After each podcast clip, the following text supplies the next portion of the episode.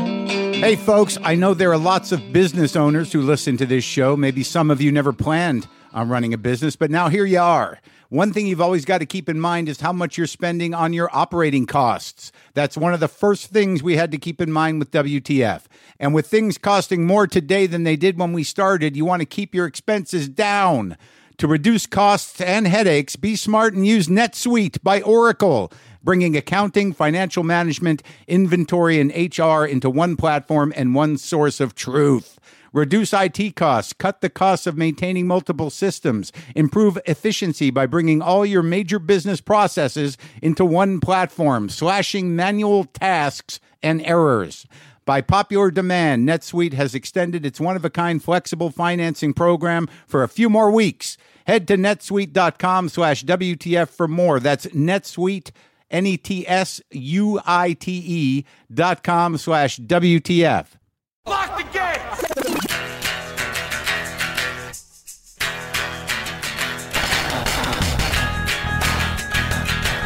All right, let's do this. How are you, what the fuckers? What the fuck buddies? What the fuckinistas? What the fuck Tuckians? What the fucking Adians? What's happening? I'm Mark Marin. This is WTF. This is my podcast. Welcome to it. How are you? Good morning, good afternoon, good evening. Hope work's going okay. Keep doing it. You can finish this run. That's it. Put another 10 pounds on. You got this. I know trains do suck. What? You're just painting in your studio? How's that going? Just pace yourself, take your time, think it through. Yeah, do all those things in all those different places if you're listening to me in one of those environs. Look, I, I got a pretty amazing show here today on my hands. I got a pretty, like, I learned some shit on this show. Today on the show, I've got Kamasi Washington, the master sax man, the new jazz guy. He's the guy. He's the. Look, I look. I don't. I. I actually. I. I think he is, but I don't know a lot about uh, the big broad world of jazz. Since I've talked about him a little bit, I get emails educating me even more about the jazz thing.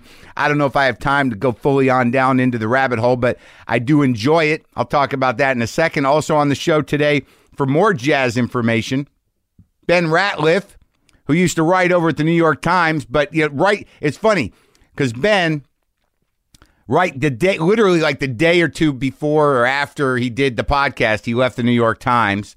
Uh, so he's the former New York Times jazz critic. He's got a bunch of books out that I'm in in the middle of many of them. So it's a big jazz Thursday here on WTF with Kamasi Washington, and then after that, a conversation with uh, Ben Ratliff. How's that grab you? I will throw a little uh, plug in here for a couple of dates that are coming up quickly. Uh, this weekend, Saturday, the 24th of September, uh, there's two shows at the Wilbur. I don't know how many tickets are there, but there's a few tickets left. I don't know for which show. October 21st, I'll be at Campbell Hall at uh, University of California, Santa Barbara. That's uh, those tickets. I think yeah, there's definitely tickets for that. Largo October 22nd here in Los Angeles, and the Ice House October 23rd here in Pasadena, and the Now Hear This Festival October 29th in Anaheim with my uh, producer and business partner Brendan McDonald. We're going to do a live uh, talk thing. So those that and Carnegie Hall. There are a few tickets left, but they're uh, you know they're they're aerial views. Uh, November fourth at Carnegie Hall, but still worthwhile. It'd be nice to look down upon me from the rafters. But uh, excited, I'm excited about that. Is that okay with you? Also, there's another thing I want to do. I talked to my my buddy um, Danny LaBelle he uh, I, I ran into him and he's been on the show he was on this show back on episode 398 and a couple of weeks ago as you know i had god god el male on the show he's the french comedian the french jew the french moroccan jewish comedian who's now touring the states who had a nice talk and if you want to hear gad in a little different element he's the guest on my buddy danny labelle's podcast today that show is called modern day philosophers it's basically he talks to comedians about one particular philosopher, whether they know about it or not. He brings up something the guy wrote, and you kind of talk about it. I was on it a, a while back. I talked about Spinoza. He's had Maria Bamford on talking about Sartre. Did I say that right? Colin Quinn talking about Dante's Inferno. It's a it's a clever show. It's a good show. He's a sweet guy. So you can check that out wherever you get the podcast. Modern Day Philosophers, and that was a a plug out of love. Oh, the other thing this is, this is also a plug out of love because I'm involved with it. you know, look, a lot of you guys have been with me a long time, and a lot of you guys have seen my growth or my spinning or my uh, my uh, my cycling around with uh, incremental growth, to quote the president. Not unlike a democracy, for me, in- incremental growth has meaning. It's the only thing we can hang any sort of uh, hope on is incremental growth, and I think I've grown incrementally as I cycle through the patterns that I still persist in. There's a little bit of incremental growth, and then uh, the pattern changes a bit in terms of my understanding of it. Anyways, not to be too vague, but uh, I'm in this thing that premieres tonight. Joe Swanberg, Joe Swanberg, who's been on this show and is uh, a great and very real uh, independent film d- director. He's a great guy. He he, mi- he directed a couple years ago. Happy Christmas with Anna Kendrick. That was that was funny. Drinking Buddies. He did All the Light in the Sky.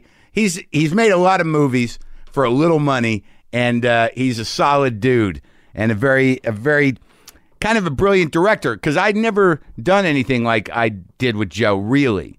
Uh, the show is called Easy. It premieres on Netflix tonight. I'm plugging it because I'm in it and I'm very proud of my episode.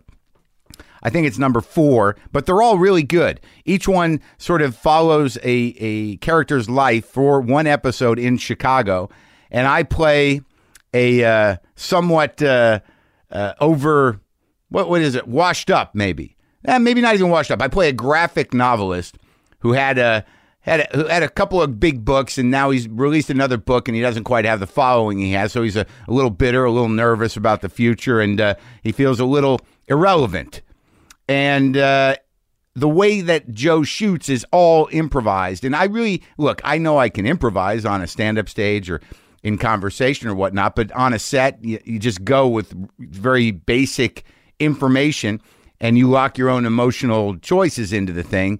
And I was surprised because the sh- the the episode I did with Emily Ratajkowski and uh, Jane Addams, who I love, was pretty. Like I watched it and I was like, this ha- this is kind of deep. It's funny. It's sad. It's deep.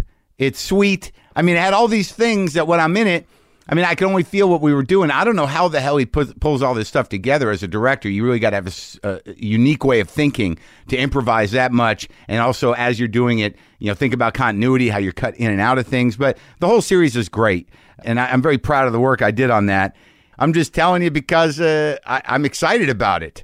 I'm excited about uh, that being out there to watch. So that's on Netflix tonight. All the episodes of Easy will be on, and uh, they're they're unique. They're like little movies, and uh, you know they're they're worth watching. How often does that happen? The modern media landscape is challenging. You know, it's sort of like driving past a landfill. And you know, your first thought is, ugh, look at all that garbage. But your second thought is, I bet you there's some good shit in there. I bet you there's a box of money in that dump. Well, easy is definitely a box of money. So, Kamasi, Washington. Here's how I came to Kamasi, Washington. Look, as I said before, I like jazz, I got a mind for it. I don't understand it or, or really how it's put together. I'm going to talk to Ben Ratliff about that. I do know it resonates with me. Like I had a cousin, my cousin Jane. She'd listen to jazz and it would make her anxious. She literally could not listen to jazz because it caused her too much anxiety. I guess what I have is that jazz is actually a Ritalin effect. Like I'm already a little hyper and a little nuts, and jazz kind of levels me out, and I can sort of get fully in to the exploratory groove that the cats are are putting out. And I can tell the difference between a few people, but I don't know a lot. I just know that when I put it on, it's always consistent. I always lock into it, whether it's bebop, whether it's older, whether it's big band. You know, I listen to some Artie Shaw. I read Art Pepper's book, which changed my life. Straight Time by Art and Lori Pepper. There's a book about heroin and a little bit about jazz. And I remember one time I saw th- this was really like this weird these moments I, I remember about jazz is like Dizzy Gillespie was on uh, was on he was being interviewed on some show and I just saw him do this like he he was just trying to do like make an example of a swing beat and he did it with his hands he clapped in a certain way and I was like that's so fucking cool I gotta learn how to do that it was like uh,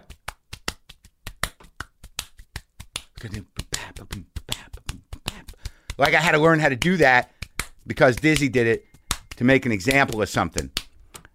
my buddy Dan Cook down at Gimme Gimme Records turned me on to Kamasi Washington. He had this new record. It was it was Kamasi's first album, and it's a triple fucking record. It's called Epic. So I didn't know what I was getting into, but I knew the cover of the record meant business. I knew Kamasi meant business. So I took this album, three albums home, and I put on and I was like blown the fuck away. So many layers, so much time travel. Everything was there. It was one of these records where you listen to it and I'm like, it's all here. Everything is all here. Everything about jazz is here. It's all leading up to this. Kamasi Washington's epic. And I went to see him when he returned to uh, LA. He's from LA and he had broke his ankle. So he was just sitting in the middle on a, on basically a throne playing sax with an elevated foot, surrounded by at least twenty musicians of all different kinds, singers. There was uh, orchestra musicians, you know, cello. There was two keyboards, two drummers, a, s- uh, you know, a couple of horns, a, a Thundercat on bass with his five string. I just was like, holy shit, this all happens in real time. Mind blowing. Had to talk to him. So this is me and the master, Kamasi Washington, talking right here in this garage. Sometimes I wish I paid more attention in school, or in some cases, any attention at all. There are probably a lot of things I could have gotten more out of, like literature, and now it's probably not in the cards to go back to school and study the classics. But luckily for us, there's a new podcast called The Foxed Page that dives deep into the best books of all time. This is basically like the best possible college English class, but more relaxed and fun. No pressure of grades or needing to prepare something to say in class. It's only the books you want to read and know about, presented by best-selling author Kimberly Ford. Everything from Cormac McCarthy to Madame Bovary, from classics like Frankenstein to modern hits like Lessons in Chemistry. I love Ireland, but I missed the boat on James Joyce. The Foxed Page has a three-part series on Dubliners, and that's a pretty great starting point.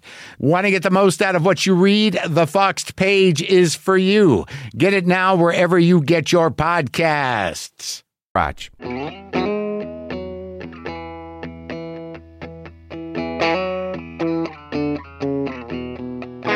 So how's your leg, man? I saw you when you came back to LA. That, that first night you fucked your foot up. Oh yeah, yeah. I mean, it's getting better. I mean, it's still not 100, percent but it's definitely getting better. I can get around now. I can, I can, you know, what I mean, I can, What happened? Man, I was in a, I was in a Stavanger, Norway, and I uh, was walking down this cobblestone road, Uh-huh. and it started snowing. Yeah. And I'm from LA, so I don't know anything about the snow. So I thought like Air Force Ones, uh, yeah, got good grip. They're basketball shoes. They should work perfectly in the snow. And like I literally like we got to this real steep hill. Yeah. Like uh, these people were showing us this like really old part of the city. Like all the homes are like uh, 500 years old. Or Oh, something wow. Crazy like that. Yeah. So we got to this really steep hill, and I was like, "Are we really about to walk down this steep, this extra steep, That ass steep? hill?" And like, I started walking down, it, and I literally started sliding down. And I should have just fell on my butt and slid down Right. to the bottom. Oh, you tried to stand? I tried to stop myself, Oh. and then it like flipping, and like Oh. I looked down, and my my foot was like going the wrong way, and I was like, "No!" Oh, And I man. kind of like popped it back in place Oh, my God. and felt the most extreme pain. I was it was like it was like two o'clock in the morning. I was like laughing hysterically from the pain. It was like the Oh, weirdest. that, that's all you could do. That's where you went? yeah, that's all Yeah. I could do. Were you- how many people you were with? There was like five of us. No time for crying. Nah, no time for crying. it was one of those moments. Like it was a a, a, a definitely like a, a, a, a very like fundamental reaction was going to happen. It was going to be a, a baby type cry, like a wah wah cry Yeah, cry, yeah. or a laugh. That was, that was the only things I had. I was like, I don't want the baby cry. Cause I'm not, I don't know all these people that well, so I guess I'll just laugh hysterically. Oh, good. So they think you're crazy, but not not uh, not a wimp. Yeah, yeah, yeah, yeah, yeah, yeah. yeah. So, like, I have a lot of questions, man, and and and I imagine I'm not unlike a lot of people. I, I imagine that when you live the life of a jazz artist, you're not going to be like, I'm going to be huge. like, I'm gonna, the, the whole world. Yeah, there's only one or two jazz guys that that, that have that, and they're not that good. Am I- you know what I'm saying? Yeah, yeah, yeah. Like, there's a global community around the music, and there's people that can appreciate the music, but it's sort of a, it's one of those things that not everybody gets. Yeah, yeah. But uh, do you ever teach? Um, you know, I taught a little bit. Uh, uh, when I was right out of high school, I taught music theory. Uh huh. Uh, th- th- there's a school called the Sessa, uh, the Sessa School. And Yeah. it's, it's Southeast Symphony's like weekend music classes, and I Uh-huh. taught uh, I taught theory, I taught piano, and I taught drums. You're, you started as a drummer. yeah, yeah, So let's let's start there. Like you- you grew up here. yeah. And where at? Uh, Inglewood. You come from a musical family, right? Yeah, yeah, What's your? Because I think uh, didn't your old man play with you? yeah, yeah. I mean, he plays saxophone, flute, clarinet. Yeah. Yeah, he, he was playing soprano saxophone at that, at Right. that show though. Yeah, Right. Right. So you grow up. How many? How many brothers and sisters you got? I got six brothers and sisters. Is everybody music? Um, everybody's talented. Everybody plays a little bit of music. Pops made sure that we all played something. I'm the only one that really kind of stuck with music as my main thing. Uh-huh. Like I have an older brother who's a photographer, but he also plays piano. Uh-huh. I have a sister who's a painter, but she also plays uh, like a little piano, makes beats and stuff like that. you know? They all got it in them. Uh, Yeah, yeah, yeah. Well, that's good. So there was always that in the house that there was sort of a necessity to have Yeah. the understanding of it. yeah, yeah. And and now what? Who'd your father play with? Did, he, did his dreams come true? Did he do the thing? Well, he, you know, he, he went to Locke High School, so he grew up playing with like Patrice, Patrice Russian and, and Dugu Chancellor and all those people. And then Their local jazz guys. Yeah, yeah. Yeah. He, he played with he played with Earth Wind Fire for a little while. He, he did he did a lot of little stuff like that. But then when my when the brother that was older than me when he was born, uh, he made a decision to stop touring and just start teaching so he can stay in town and not and be basically Right. be be here in for our the kids. lives. Yeah, yeah, yeah, yeah. I mean, where do you teach? He taught at uh, Hollywood High School. He taught at uh, Southgate High School, uh, and his, his last stint was at Helen Bornstein. Really? So he's an educator. Yeah, yeah. And and and when you were a kid, was your mom in music too? My mom plays flute, but just for fun. Like she's like more like you know she's a science teacher. They're both teachers. Uh-huh. But she so she would pick up her flute, you know, on special occasions on Easter. you know, some people wear a hat on Easter. My mom would play your flute on Easter. Yeah. Yeah, a flute. That's a that's a tough one. It seems, but I, and not really, because like when I saw you, like here was the reaction I had. here's my here's how I found out about you. I went down over here to Permanent Records, which is a used in some new record store down in Figueroa. The guy Dan over there, and uh, he says, Have you, did, you, "Did you get the Kamasi Washington record?" I'm like. No, I, I- I don't know who Kamasi Washington is. And then, like, I, I go up and I, I pick up this record, which I brought out here. It's like he goes, This is his first record. And I I look at the cover of the, your record, The Epic, and I'm like, This fucker means business.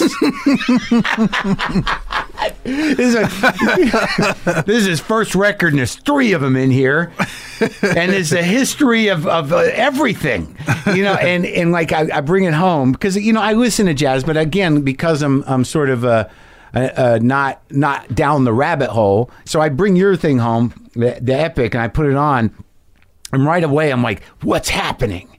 You know, like there because the first thing that struck me was the choral arrangements. Yeah, yeah. And I never heard that before in in jazz. And then I like all the other stuff that's going on, and I'm thinking like this guy must have spent hours producing this. And then I go see you live, and it's all happening live. like the chorals there, the two keyboards, the magical bass player, that wizard Thundercat. And, Yeah. like and then everyone's playing different instruments. People are coming in. Some people are singing. I'm like, holy shit, what the hell is going on here? So, like, and, and what I understood, I guess I'm just going to talk at you for a minute, is it seemed to me that you were honoring the the the the the actual honest progression of of the jazz that I knew of bebop and, and of, of of that of of Miles and those guys that you weren't doing fusion really you were integrating something of the history of jazz into creating something that had all elements working balanced is that true Yeah, I mean, I, what, what I tried to make it be like is like a person, you know, like a musician has all those things. Like, Yeah. Like, you know, like for me, like, I'm trying to make it like who I am. You know Mm. what I mean? So I have like jazz, there's jazz in me, there's funk in me, there's fusion, there's classical music, there's choirs, 'cause I grew up playing in churches and stuff like that. Yeah. There's, there's all these things in there, and they kind of just exist together. Yeah. You know what I mean? So, you know, that's why there's so much in there, because I was just like, well, I want to make a record that's kind of like me. right So I was like, I pour this in there, I'm pouring that, I'm pouring that, I'm pouring that, I'm pouring that, I'm pouring that, and I'm stirred all together and that's what and you get see what, yeah, see what happened. And I, and I and I always knew that that would work because I, I just felt like music is is so much more connected than people kind of let it be let it be. You know, like we, we, we get these terms, and so like, you know, when and if you, if you go back in history, like, you know, like James Brown had his whole band with jazz musicians. Like, Yeah. all those guys are all kind of everything yeah everybody was everything Right. and then all of a sudden like as those individual words kind of get bigger, Yeah. then they kind of start spreading out. But Right. the reality is that they all it's like it's like branches on the same tree. So Yeah. I was like, well, let's just get back to the tree for a little while because the branches are so Yeah, yeah, they've got they've lost their their Yeah. they've, they've they've gone into the ground and grown a different tree. yeah so you can't you can't feel the connectivity of everything. yeah yeah. So when you started out when you were a kid, you know what was what was going on in the house? What was the first music that you, you know you registered with you that like compelled you to, to to live the life of a musician other than your dad being a musician? Yeah, I mean, I mean, for us in my, in my house, it was like everybody's playing an instrument. When we were little, little kids, like, uh, I mean, there's a bit of an age gap between some of us, but like the, my, my three brothers, the, the two brothers that are my, around my age, Yeah. we were all playing music, and it was like kind of like a daily thing. So I, I don't even remember when that started. Yeah, It's just- right. I, I just know I always kind of played music. Yeah. Um, but when I was about 13, um, well, not before that really, when I was like 11, I got into jazz. Yeah. And that's when I started taking music seriously. It wasn't just like, it was almost like, you know, you can imagine like, you know, all, you're a kid, everybody rides bikes. Yeah. It's like, Right. You're not like a, you're not like a bike rider. You're not Yeah. like a, you're not like a stud. You're not like Once you're up, you're up. You got it. yeah, you ride bikes because it's just you ride bikes. you Yeah. know what I mean? So it was like I played music just to kind of play music. Yeah. I just played it. It was like fun. Sometimes when, you know, pops got too involved. He got a little, it got heavy. You know what I mean? But when he, he got out the way and let us just kind of play around with Like music. he'd get into it, it'd be like you're not on the beat, you know, yeah, like that yeah, kind of stuff. Yeah, you're not playing changes. You know, you know. Yeah, yeah. So but you needed to learn that too. yeah, no, Right. yeah. And we need to learn, we, and we learn right because of him. Yeah. You know, um, when I was about eleven, I- I got into jazz. What did it? I had a cousin that um his dad had a really really crazy uh, record collection. Uh-huh. And so he kept asking me like to um I knew how to read music and he didn't. Yeah. So he would he would like, bring me over to the house and ask me to he had, he had this thing called a real book. that Uh-huh. Had a bunch of jazz songs. in it. Yeah.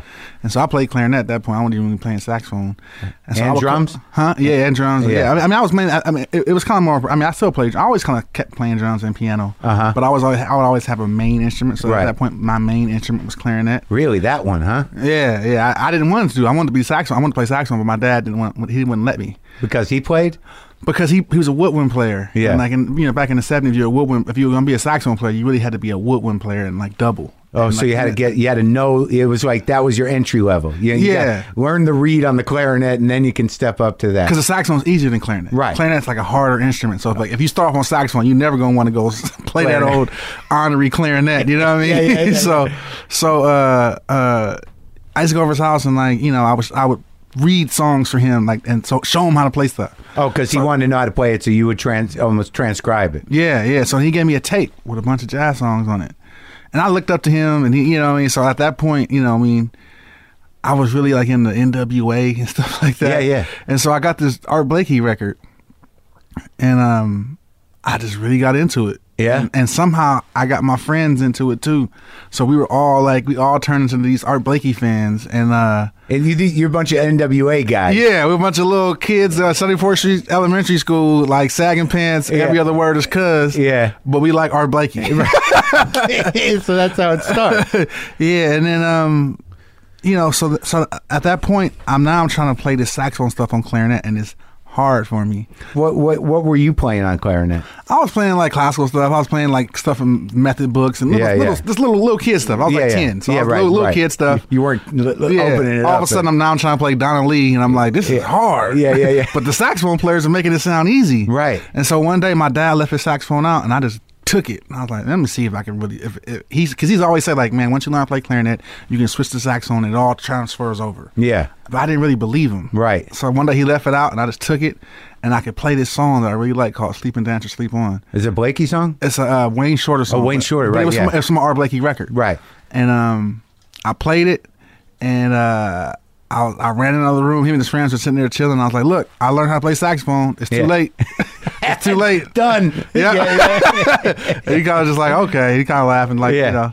That's when he took me. Took me to my uncle's church and made me start playing at church like that Sunday. The sax. That- on saxophone. I didn't know what the notes were or nothing. He was like a real like dive in head first kind of person. So I was up there in front of, you know, the whole church playing saxophone. Didn't know with uh, with what uh, what what the, what was the music? Just gospel music. Just gospel music. Yeah, yeah, yeah. And so it was like, you know, so it, it, I kind of dove in head first, and once I dove in like that, you know, it kind of really it grabbed me full fledged. Like I switched schools. I switched like a music academy school. You Like- did?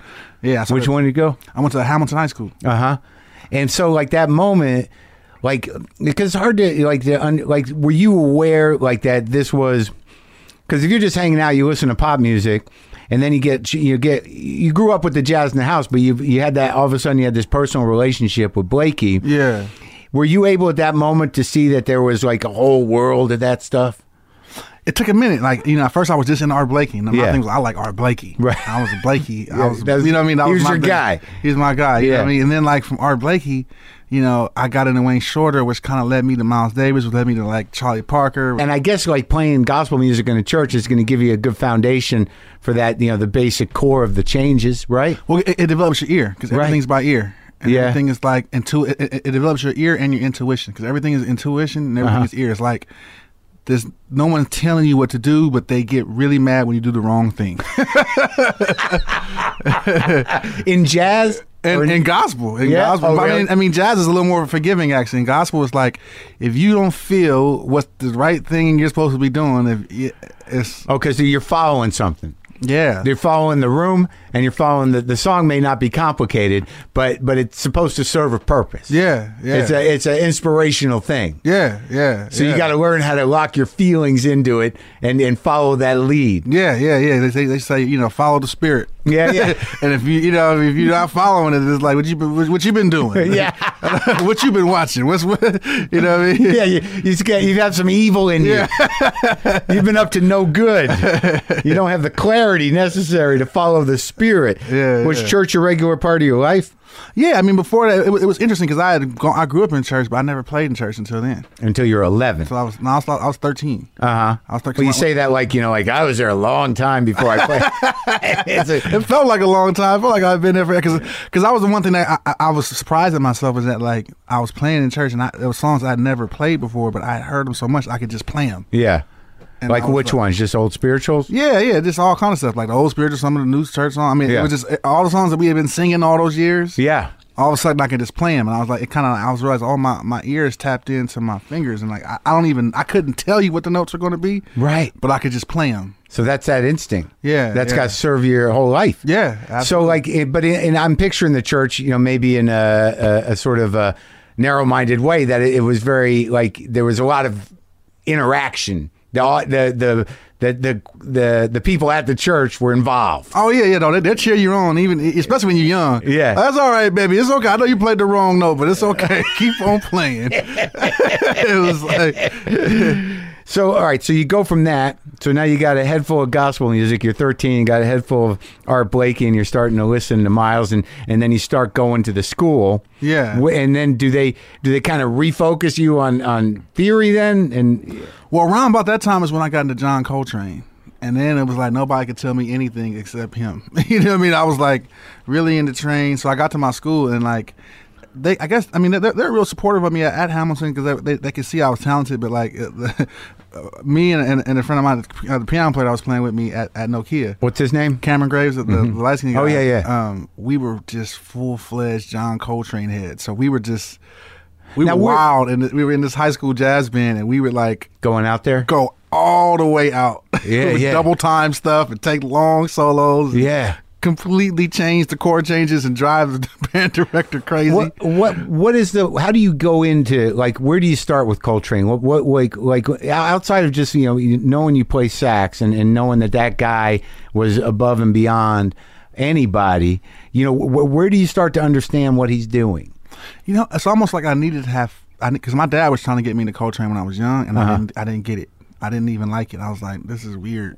Right. it's almost you have to like have a bit of a musical foundation. Right. Train is so emotional. Uh-huh. That if you, if your mind can't if you can't wrap your mind around what he's doing, then all that emotion just feels crazy. Right. So what's the trick of improvising like that? Landing. It's letting go. Yeah. It's almost like like like what, what like Bird and all those other guys that they they ran to the edge of the edge of the cliff. Yeah. And they would they may have one pinky toe left on the cliff. Right. But they would always run to the edge and stop. Right. Like with train, you gotta be able to run and jump off. Uh huh. and, And- just be okay falling down this cliff and have the confidence that somehow I'm going to land on my feet. So it is about landing. Yeah. you like because because you're gonna have to re-enter, right? Yeah. Like at some point, the trick to that type of improvisation, jazz-wise, is like when all of a sudden you look at the drummer and the bass guy and go, "Okay, I'm back." Yeah, Or they exactly. can sense it. Yeah, they can sense it. Uh-huh. It's like we all jumped off. Yeah, right. We're all like, where we gonna land? We all like point. Look at that. There's a tree. We can land on that tree. Let's Yeah. go land on the tree. we gotta make it to the tree. And you know, that's that's that's what we. would So do. you started experimenting with that like at 14 or 15. Yeah, yeah. So- and I and I stayed there till I was about. I was still probably still there. Yeah. but but uh, I mean, no, I mean. After that, I mean, I, I was stuck on that for a while. Yeah. and like that was like what we were we, we, were- we were all on that too. So what were you playing in like a four piece? We had a quartet called the, the Young Jazz Giants, Uh-huh. and we terrorized all the jazz clubs of LA. we would show up in numbers and just and you know play the songs extra long and And were that were the people that were running the place or the uh, the patrons like who are these kids? oh man, everybody we used to, we used to go to places and sneak in. Uh, it wa- we used to go to hear Kenny Garrett. Like the first time I met Chris Dave, we Yeah. went to go hear Kenny Garrett, and Chris Dave was playing drums with him. And mind you, we never met Chris Dave before ever. And so we all walk in there. None of us have any money. Yeah. And we're like, yeah, we're on Chris Dave's list. And then the next day we come in, we're like, we're on Kenny Garrett's list. We didn't know Kenny. We, we would just do it every day. We would go places and just that was like our thing. Like we're gonna get in. So there was a big cl- there was a big jazz club uh, scene. There still is one. Yeah, yeah. I mean, I mean, yeah. There was the Mert part, and especially when I, I, I got a car. I was the first one to get a car. When I got Yeah. a car, we were all over the city. We would go. Like I don't know anything about that world. So there's still like you know jazz going on every Yeah. night in Los Angeles. Yeah, yeah, yeah. There's still jazz going Like on. real shit. Yeah, No kidding. yeah, yeah. It's such a it's such a, a unique and somewhat insulated world, isn't Yeah, it? And you yeah. you kind of like I imagine jazz musicians kind of know of each other. Yeah. Especially in the city. Yeah. Like you know when a new guy's coming up, right? Oh yeah, yeah. Or when somebody moves in town, Yeah. it's like it was like a ripple goes through the through the scene. Like, Who's this guy? Yeah. What's he Like, got? it's like a new guy got, came out of the matrix. You know what I mean? Like somebody woke up. yeah, yeah, Yeah. So when did you start learning about uh, you know, like classical music and, and the sort of layering that you know that would lead up to to something like the epic? When did you start putting that stuff together? When I got to Hamilton, I, um, I, all of a sudden I, they had an orchestra. Yeah. they had a wind ensemble. You know, I was taking piano. I was taking. I was taking. I was. At, I was in jazz band. Yeah. I was in wind ensemble. I was in orchestra. How are you at and the I was piano? taking the Good. piano. I was pretty good. Yeah. So I was like ha- four music classes in high school. Right. You know, Yeah, that was mostly what you were doing. Yeah. How was the other how was the other stuff going? I was, I was I'm a pretty good I was pretty good at, in school. I mean, Yeah. I was like you know my mom is a science teacher, so I was she always was pushing me on, on that level, and, and I always had I always had an affinity for learning. Yeah. So I, I was I was pretty good in school actually. Yeah, that's good. So you started playing in the orchestra and you could read music from a very early age. So Yeah. that wasn't that that daunting to you. No, no, but it was different. It was Yeah. because it was like that. You know, it was a I never played in an orchestra before, so it was a different way of playing. Right. You know? Not not as uh, expressive per se, and you got to be part of a Yeah. a, a team. yeah, Uh, in a yeah, way. yeah, yeah. You And- have seventy-eight bars of rest, and then this really important part that you play. So it was like, You're waiting. yeah, A lot of waiting. yeah, yeah. yeah, yeah. And what did you take from uh, when when you started to? I imagine like I don't know jazz structure, but you know, I mean, I imagine that the basics, you know, coming out of Coltrane and and and bebop and stuff, yeah, there there there's a set of basics that you're Yeah. gonna you're gonna run with and break and do whatever you want. But I imagine once you get to classical music, you're like, what the what is this world? Yeah, yeah, it was that. it- yeah, it- they, they wanted me to play th- with a different kind of tone. On the sax, Um, Yeah, yeah. It was the first time I was really reading music that had really crazy odd meters. Like you know, we're gonna play in in in in, in seventeen sixteen. I'm like, What- why? Okay. but you could do it. You, You could could do- wrap your yeah, brain yeah, around. it. yeah, I don't even yeah. know what that would be. What what would that be? It means that there's each measure has 17 sixth notes, in, 16th notes in it. Like most, i- it's uh, that was- it was ridiculous stuff, stuff like that. Like, so, uh, but but the cool part of it that was Yeah. that is I was meeting these classical musicians, Right. Who were giving me albums. Like people were giving me, oh, check out the Rite of Spring. Oh, here, check out this, you know, Prokofiev's Romeo and Juliet, and like this stuff was like really opening my mind up to the to, to, to just different worlds of music. You know, Right, so just like you were with Blakey, you got these people that are like Yeah. that with uh, with Mozart or Yeah, whoever. Yeah, yeah. So, like when you started listening to that stuff, you know what what was the difference for you in in like you know if you got somebody like Coltrane taking you out there over the cliff you know looking to land you know what what was your first impression of what those classical composers were doing Well, they were doing the set because I, I, I was into the out composers. I was into like Stravinsky. So Stravinsky is like writing this music that's so dense and so like heavy that it, it, it could stand right up next to what Train was doing. Uh-huh. oh right right So it was like I was like, oh wow. So the other people that have the same kind of intensity and energy that like I like over here. This, Yeah. it's over here too. and it's old it's old Yeah, and- Yeah, and yeah. It, it really made me want to start writing. I was like, oh man, like this is I'm into this. You know. that was what inspired you to kind of like start composing Yeah, like yeah. uh like with discipline Yeah, as yeah. opposed to just riffing Yeah. well, I was already kind of like writing little tunes and jazz, but I was like, man, I, I want to learn. Like, so like by the time I was done with high school, I knew when, I- when I went to college, I wanted to learn how to write for the orchestra because I, was just like, man, that would be. And did you feel like it was because I know when you're working with a quartet that there's like a, a one mind trust thing that you're you're kind of reading each each each other's signals and and knowing the feel of the music. But when you're working with an orchestra and you've got a, a conductor, you know, keeping the pace, and you know you have to honor this piece. That collaboration is very different. Than, than working with a quartet, Yeah, right? yeah. So you're you're kind of part of this like giant body. Yeah, yeah. It's, And- it's interpretation as, as opposed to um, create. It's like being to, to creation. Right, You know what I mean? improvisation. It's it's like there's still a bit of there's still the same there's still a connection you have to make, and you still you still have to be creative in a way. But it's- Yeah. your, your creativity is, is coming through in, in how you interpret the music. So, what makes uh, anyone orchestras or anyone conductors um, different uh, in terms of it, it's how they approach or or pace the music or, yeah, how or they pace the music, how they how they phrase it. Yeah. it's kind of like subtlety, more subtle subtle differences. But you more can s- tell. But you can tell, yeah, yeah, and it can change. I mean, the tempo of a song can completely change the whole feel of it, and like, like Right. how because a lot of classical music also had a lot of m- music that was like the the tempo is is is is much freer, Right. So it's like the music kind of like has this kind of like elastic time feel to it. oh wow So it's like it's moving in this way that's not so set. Where like it's jazz is like, yeah and you have to like lock Yeah. into this groove. Yeah. a lot of the time. yeah I mean, also there's also jazz that has that similar thing, but like in classical music, there was a lot of this elasticity. Right. and it's like how are you going to play this? And Right. how are you phrasing it? And so it's it's subtle. but it's also part of a bigger arc Yeah, right like if you're playing a symphony i mean you're in for a while yeah, yeah.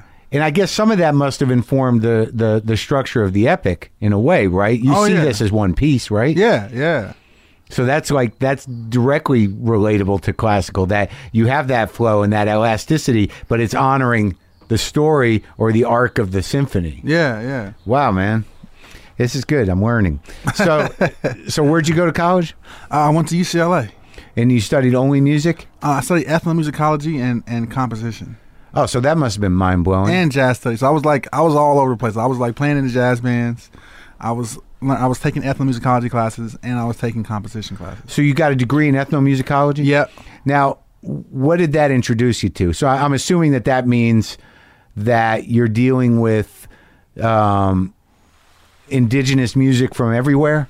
Well, this music from all over the places. I mean, it's it's um it's uh, we were studying like North Indian classical music. We were North studying, Indian classical music. Yeah. What does that even mean? like stuff. People like Robbie Shankar. Oh, or, okay, like- that's considered classical music. That's Yeah. good to know. I just got a Shankar record. Yeah, yeah, That live yeah. in '71 at his house. oh yeah yeah. So like people like Robbie Shankar and like Ali Akbar Khan and like there's So you had to learn about the structure of that, of the ragas and the, Yeah, and the scales and and and and it's their whole way approach of listening to music and and and, and hearing and like their whole approach to music. What other stuff? What other type of Um, music? What, I was listening, so I, I got exposed to this music called uh, gamelan music, which is from uh, Indonesia, really? and it's all based off these ostinato. So they they they, they create like they may go like da dee da da da, and like so one person will play it slow, and then someone else will go ba dee da da, and someone else will go da dee da da da Yeah. dee. So and it, all these layers Yeah, yeah. create these really amazing kind of like textures and harmony. So it was like I was learning that kind of stuff. It's I was- like almost trance like. Just even you doing those two. yeah. You're sort oh of like, man, you get caught up in it, and then they put a melody on top of that. And, Yeah, yeah. You know, so I was learning that, and I was listening to like, you know, there was like these uh these these Irish boy choirs that like had these really crazy textures, and there was just music from all over the world. I mean, I was listening to some music like some Native American music that like. You almost couldn't even recognize it as music, but, Right. so, but it had a function, and and and and it, and it really just opened me up to the to the reality that there's anything was possible. Like even like the, the North Indian the classical music. One of the things that was crazy to me is that you know those songs long, last like two three hours long, like one Right. one joint, and like Yeah. the people love it. And I Yeah. was like, oh man, so we have like this. We, we think we can only do three minutes. and They're doing three hours. so anything is really possible. You know what I mean? And also, I think like you, you know, I, I I've sort of thought my and I and I've talked a little bit about before is that you know music really is sort of magic. Yeah. You, you know, like it's not like spoken word. You know, where where language has you know so much power, and it's not like what I do, like stand up comedy, where you know you're waiting for a turn of a phrase to get closure. But music, you can actually enchant people, and you can do it over and over again, even with the same piece of music. Like you know, there's nothing like you know, like you can listen to the same piece of music over and over again at different points of your life, and either it'll take you back, or it'll take you where it took you, or it'll take you a new place. Yeah. I always thought that. Did you feel that initially when you're getting into Coltrane that there's a personal journey? that Yeah, it was not yeah. necessarily like a shared experience outside of the guys you're playing with. yeah. Well, I- I think it's, it's more. It's almost like it's a um. It's a conversation. Okay. It's like I feel like like music is, is communication like beyond your control. It's Right. Like, it's like I'm going to strip away all of my no- knowledge, Uh-huh. and I'm go- my core is going to kind of is going to communicate with your core, Right. and like so that's what happens. So like we hear Coltrane, it's like you hear his core communicating with McCoy Tyner's, who's McCoy w- communicating with Elvin Jones and Jimmy Garrison. So Yeah. they're, they're all communicating, and as a listener, you're kind of like you you're receiving. And it's just how open you are is how much of it you can receive. That's why I think like this. It's like almost an infinite. It's like you can. Sorry about that. Yeah. The big cane. you can uh you can receive a lot or you can receive a little Right. And, like so I, like i find that like over over the years like i'll have a piece of music and i like i hear it and like s- i'm sometimes i'm hearing a whole nother part of it that i never even realized was there right. you know Well, And I, I have that experience with your record. Like every time I put it on, because there's so much going on that you know, like you can sort of like move your your your your listening to different elements of it. Yeah. Like they're all sort of carrying you through, but but you're sort of like you know, if I, like I got locked into that choral stuff, I'm like, what's what is that? What is going on? and then you kind of shift over, and you got two keyboards going, right? Yeah, yeah. And then it's sort of like, oh my god, like it's mind blowing just the the the event of it. yeah yeah You yeah. know, and then when I saw you do it live, I'm like, I don't know if I can take it. Yeah.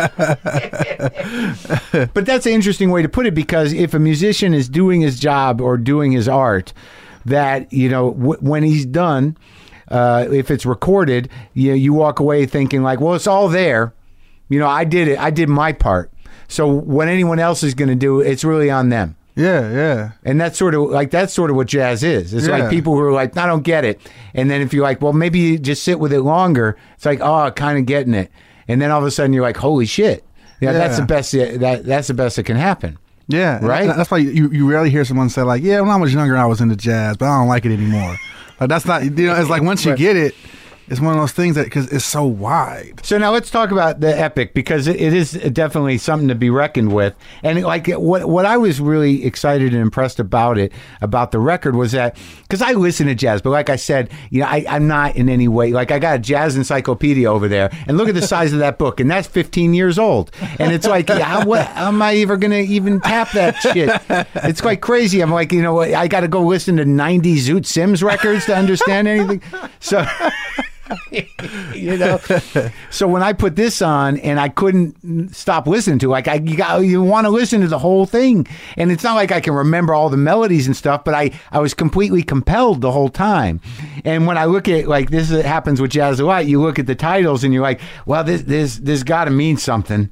Because it's, there's a, there's a volume one, a volume two, and a volume three, and they all got titles. so if there's a whole other level that I may never get to access. So what was the plan? So the plan, so th- those three different albums are like three different parts of my life. So I want, I wanted the album to kind of like be a, a, a example of who I was. Mm-hmm. So the plan, like that's that whole time period I told you about, where we, we were young and we were like so intense on Yeah. like becoming like we we made a joke saying like nobody's like I want to be huge and jazz, but we really did.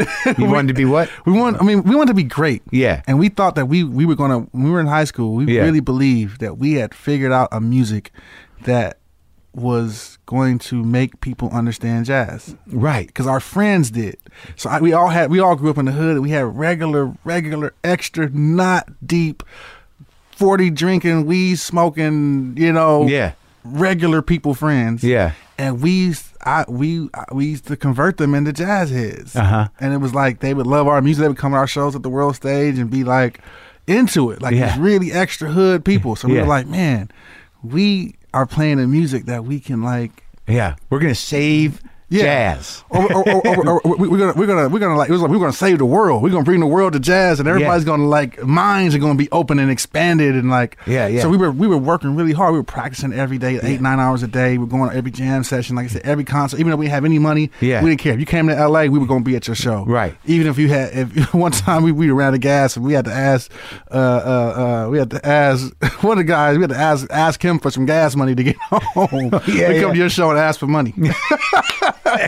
and you got. And what are they gonna say? It's like we came. Yeah, yeah. You know, I don't see a lot of people here. so like we were determined to do that, and then Yeah. like what happened is out of high school. So that's that was the plan, and that music, Yeah, a lot of that's that music the actually, plan. like Was- was it's, either from that time period or it's music that I wrote thinking about that time period. You know, and then the glorious tale, the, Glory's second Tale record. is like after high school. Like we got out of high school, and we all ended up on gigs that were not jazz gigs. yeah. Where'd So, you end up? I ended up playing with Snoop. Yeah. you know, Thundercat was playing with Suicidal Tendencies. You know, um, Brandon Brandon was playing with uh, um, Brian McKnight.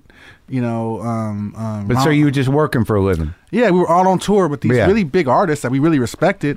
What were you doing with Snoop? I was playing horns, playing Oh, his yeah. horn section, Yeah.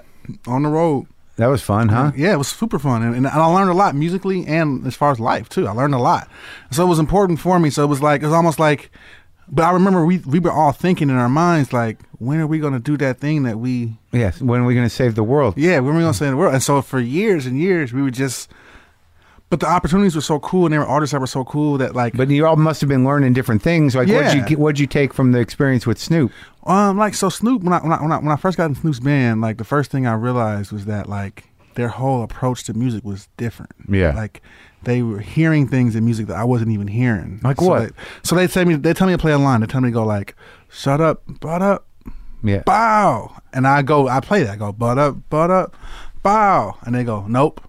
Shut up, butt up, bow. Yeah. And I go, butt up, butt up, bow. And they go, nope, that's not it. Because I'm I'm displacing the note ever so slightly. Oh, really? And like my phrasing is ever so much different. And Yeah. so I was like, oh, you really are hearing the microscopic differences like that like like they hear music almost like you know most people hear music like they're hearing this Right. and they're hearing like they're hearing like Yeah. Yeah. Yeah. Yeah. Yeah. so hearing the music chopped up in these little bitty bitty bitty bitty bitty, bitty pieces Right. and if you're not in their exact right spot with these little bitty bitty pieces Yeah. and if your phrasing and your tone and everything else is not exactly right to them you played it wrong and i'm like so i had to I, so i started hearing music like this like i was starting to really pay attention to like where where, where do you want me to play this how Yeah. you want me to play this and like i would really listen to how exactly you want me to do it mm-hmm. and like where you exactly wanted me to put stuff and it was kind of like the thing of church where like you have to really you have to feel it Yeah. Yeah. Yeah. understand what you're missing And he's you know? like one of those dudes that definitely has his own groove. Yeah, he has his own groove, and he's like,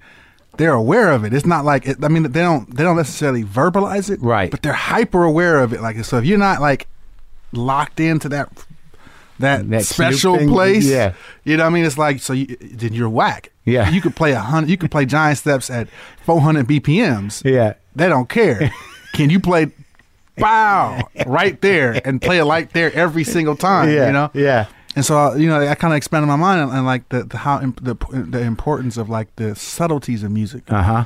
You know, And you then- didn't, never thought you'd learn that from Snoop, right? Nah, nah. and it made me appreciate to be able to play jazz. So like we were on tour with Snoop, and we get off the stage playing for sixty thousand people, and we were in a cr- like because there was a couple of us that were jazz musicians. Yeah. a lot of us were jazz musicians. Yeah. and we'd be like on a hunt for a jam session. Yeah. And we show up in our Snoop uniforms because we have to wear khakis, chucks, Yeah. and like a you know like a jailhouse T-shirt or Yeah. something. And we walk in there and they look at us like, "What Uh, are you guys gonna do?" yeah. And we play giant steps and blow them all away, and they be like, "What? What is what is going on here?" Like, and so we, took we we like doing that too. So it was That's like, fun, man. So it was like you know not So only you, go, about- you get to a town, you'd be like, "Where's the jazz, man? We're- Yeah. We're, we're done with Snoop. Where can we go to blow this out?" yeah yeah, and they would look at us like.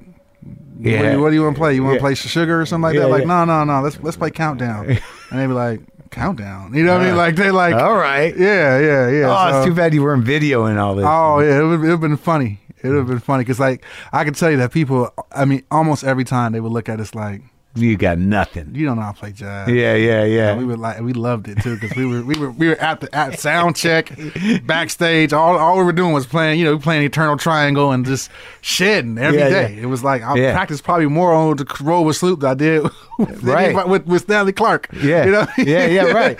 Because you're in it with Stanley Clark. Yeah, yeah. And when you're with Snoop, you're just making sure you still got it. Yeah, yeah, Yeah, yeah, yeah. So it was. Uh, I learned a lot, you know, and so and, and, and so uh, for years I, we just kept going from one, and so it was almost like You guys were becoming pros, is what you were doing. yeah.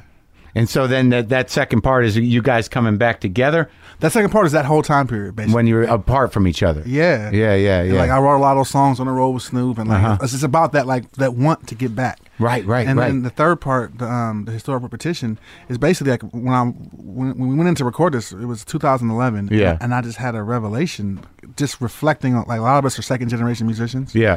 and I, I just saw how a lot of our fathers like basically did that like they got they're talented and kind of got wrapped up into using their talents to help someone else basically and kind of neglected their own music The vision. yeah and so Yeah. like we we all kind of came to this place and we were like we gotta do our own thing we gotta do it like it can't be next year we gotta do it like Right. we gotta do it like, Right. and so we basically quit all of our gigs for a whole month Right. it's hard to do 'cause, Right. like people were like we you can't do what Yeah. i can't do anything for t- t- t- in december Yeah. why because i'm recording my own music why you need a whole month because i'm not just recording my music i'm recording his music and his music and his music too so Yeah. it was like it was a hard thing to do but we did it Yeah. and I and I was just I just remember that that whole part, that rec that part of the record is just my my my hom- homage to learning from the past. Wow. You know what I mean? Yeah. So the, so you would say the third record is the pure new stuff. Well, no, the third record is really it's my it's a reverse. Uh-huh. It's like moving forward in the future Yeah. through understanding the past. Oh right. So the And whole that's- thing. Yeah, that's what that's about. So that's why I like I'm taking the past and moving it forward. So I, I like all the old songs that we do, we flip them. Like we play Cherokee and we completely flipped it. We Yeah, yeah, Play yeah. Claire de Lune, which we completely trip flip it. You know, what I mean, like Yeah, yeah. Learning from like Malcolm Steen was like what I learned from reading his books and stuff Yeah. like that. And even rerun is like I took a song that we had already did and like I'm learning from myself as well. Right. Like looking back to where I was and the plan. Yeah. Yeah. Yeah. And you know what I mean? So Yeah. it's, it's, it's, that's, that was the whole. So That's this- the energy of that record. so this is a full life record yeah. right here. Yeah. Now these when you talk about we, you're saying that all the cats that are on this are, are the guys that you've been with for a long time. Yeah, yeah, all, we all grew up together. Like I met, that's, I met Ron on Thundercat when I was three years old. Ron, uh, Ron's dad and my dad had a band together. And Yeah. So when I was three, I, I was a drummer, Yeah. and I got a drum set, and so uh, I was the- I was at the party and like. Um, I was playing my drums, and Yeah. whatever, and Ronald Bruno Senior showed up, and I knew Ronald Bruno Senior, but I don't think I ever met his kids. They were like little, they were little, they were younger than me. Yeah. So like Ronald Bruno Junior was like this little baby. Yeah. he was like one. Yeah. couldn't talk. Right. I swear he couldn't talk, man. Yeah. And he got up and he played the drums like a like literally like a 13 year old. but Right. he was one. And I was like he was like way better to me. I was like, what the heck is go- what is this? what kind of what kind of what kind of setup is this? It's my birthday. you know what I mean? Yeah. Yeah. Yeah. now what's the uh, what's the deal with this Kendrick fella? Oh man, he's a real live genius. You know, um I like his records. I I listened to two of the records. I haven't listened to the newest one yet. My girlfriend's a huge fan, and like I'm not a huge like hip hop dude, you know. So like I got to really pay attention, and uh, he, he definitely has his own time zone. That guy. oh yeah. And you, how do you know him? Dude, uh, Terrace Martin, Uh-huh. another guy I grew up with. Yeah. um, yeah, but he's a saxophone player. He grew, Yeah. up, he grew up with us playing jazz. Yeah. and this ba- that ba- same band, the Motor School Jazz Band that we Yeah, we were yeah. all in. He was in that band, and um, so um, I, he had a rec- he has a record that just came out called Velvet Portraits, which is really really dope. Okay. And so I was working on that record with him. Yeah. And he heard about this is like in this is in 2000. This is like before the epic came out. So Mm-hmm. he heard about it, but he hadn't heard it. Right. And so I played him it. I played him the record, and when he heard it, he was like, "Oh man, I got something I need you to do Yeah. for Kendrick's record." Yeah. And I was like, "Oh okay." So I, I you know, I, Was he I- producing it or something? yeah, he was producing it. Yeah. And so he took me in and like they played me the record and I was like blown away. And I at first I was just supposed to work on that song Mortal Man. Yeah. Like that, that that that skit that happened after it. Yeah. But it was like every time they play the record, someone was like, Oh, you should put something on this too. and that. Yeah. And that. So I mean at the end of it I ended up playing a lot doing Yeah, a lot, yeah. Doing, a lot, uh, um, doing a lot of stuff for the record. But Did you help do any of the arrangements? yeah, yeah, Yeah. yeah. That's what I was, I was doing. I was, I was mainly doing I was mainly doing string string arrangements, string Oh yeah. horn And arrangements, so yeah. you added that whole layer. Yeah, yeah, yeah. And so it was that was amazing because I, I was I was there and like And you didn't know Kendrick before? I, I know I knew of him, but I didn't I, ne- I never met him. Uh-huh. I never met him, and um, you know the the amazing thing that I, I, I was really struck first first off was that he was so hands on. Yeah. So like first day one, like like okay, Kamasi, write some stuff to this. So I'm like, okay, you want to give me the files? I'll go home and come back. They're like, no, you got to write this here. you, know, you, you don't get to leave with anything. Yeah. So I was like, oh, okay, wow. So I, like, I had like some manuscript paper. So I'm just kind of sitting there listening to the music, and I- I have like a little piano set up, and I'm sitting there writing. And Kendrick is just sitting on the couch watching. yeah. And, and it was, but it wasn't like a vibe of like, let me make sure you don't do anything I want you to do. It's more like, I'm just curious to see like how, How you- this process works. Yeah. And I was like, wow. I mean, most artists, you don't even meet them. Yeah. You know what I mean? It's like you just Yeah. do it, and then Yeah. you mess around and be at the Grammys, like, hey, Yeah. Good I job. wrote some stuff on your record, Yeah. I- or I played on your record. And you're like, oh, they're like, oh, really? Thanks. Yeah. oh, really? That this thing? yeah, sometimes, yeah. Yeah. So he was so hands on, and then I would see him do superhuman stuff. Like like one time, Terrace brought in, brought in a new a new beat, Yeah. and I saw Kendrick just create a whole song while he was hearing it for the first time, and it felt like a complete song. I was like, did you just create that right now? Yeah. Like while I was sitting here, like as you were listening to it for the first time, Uh huh. I was like, wow, man, that's that's amazing. Yeah. yeah. You So know? he's got that thing Yeah. that you got from jazz, that you got from Coltrane, that you know, Yeah. that, that sort of uh, tapping into the spirit Yeah. and being in the moment Yeah. and moving through it. Yeah, And he's got it. he's got it full fledged. You know. Yeah, And yeah. so, and it was, and he's also got the got the the spirit of, of of music in that he understands that like, you know, the best music you're gonna get from someone is is who they are. Yeah. You know. Right. So he would really let you do whatever you wanted to do. Like it was like he wasn't. I was. I felt completely free to Right. do what I wanted to do when he, you know, it's like put some strings on this. I'm like, okay. And so like they kept, you know, you usually got to like do something really simple and you try to sneak a little cool thing. in Yeah, there. yeah. And it was like, nah, man, Go. do go. Yeah. I was like four part harmony, go. Five part harmony, go. Six part harmonies. you know, and I was like, you know, it was Yeah, like yeah. we were just like, I was like, all right, you sure? I, you sure I can go this far in? And like, Yeah. yeah, yeah, go, go. So I was like, oh wow, this is really cool. You don't get to work like this. And that was a huge record. Yeah, it's a huge record. And it you, was- that's the To Pimp a Butterfly. Yes, and it's such a beautiful. And I, I have to say, I mean, like when I came in, they'd already created this beautiful thing. Yeah. and like I felt honored that they wanted me to. I was like, "What the hell you want me to do? This is already so good." Yeah. and they're like, "Nah, we hear something that you could do to this." And I was Yeah. like, "Wow, man, I was, I was blown away that that to, I was honored to be a part of it." you Right. know? And that's true collaboration. Yeah. Like, see, that's the interesting thing. And I think it, I I imagine you, you recognize in yourself that the evolution from, you know, the, the, the, the original band, the Giants of the mod, what is it? The Modern Giants of what was the first your first Oh, young, oh, young jazz giants. the Young Jazz Giants, the evolution outside of your own skill and your own ability to open your creativity was the ability to really collaborate on a big level yeah, yeah. right Yeah. so like you know when you're you know doing arrangements for you know the the basically the small orchestra you put together for the epic that you know the the trust and the that conversation you're talking about just gets bigger and bigger and so when you work with someone like Hendrick I imagine where they're like we trust you Yeah. you're a real guy do Yeah. do what you do Yeah, that that exactly. that level of collaboration is rare and it's great yeah, yeah. it's beautiful what are you working on now Um, I have a new record. I'm about to start um next month. Actually, I'm I'm I'm, I'm right now organizing in my mind like what I'm gonna try because I have so much music, so I have to kind of like pick like who, Yeah, who, yeah. who, who gets the who gets the hit today. Yeah, yeah, yeah. and so like um Same crew.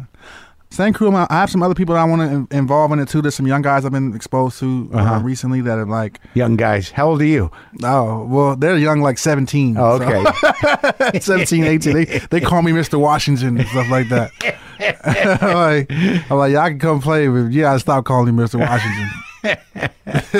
well, it's great talking to you, and thank you for uh, for spending the time and, and educating me a little bit. And oh, man, thank you for, for, for inviting me, man. Let, me- let me hang out with the mushroom and everything. yeah, you got it.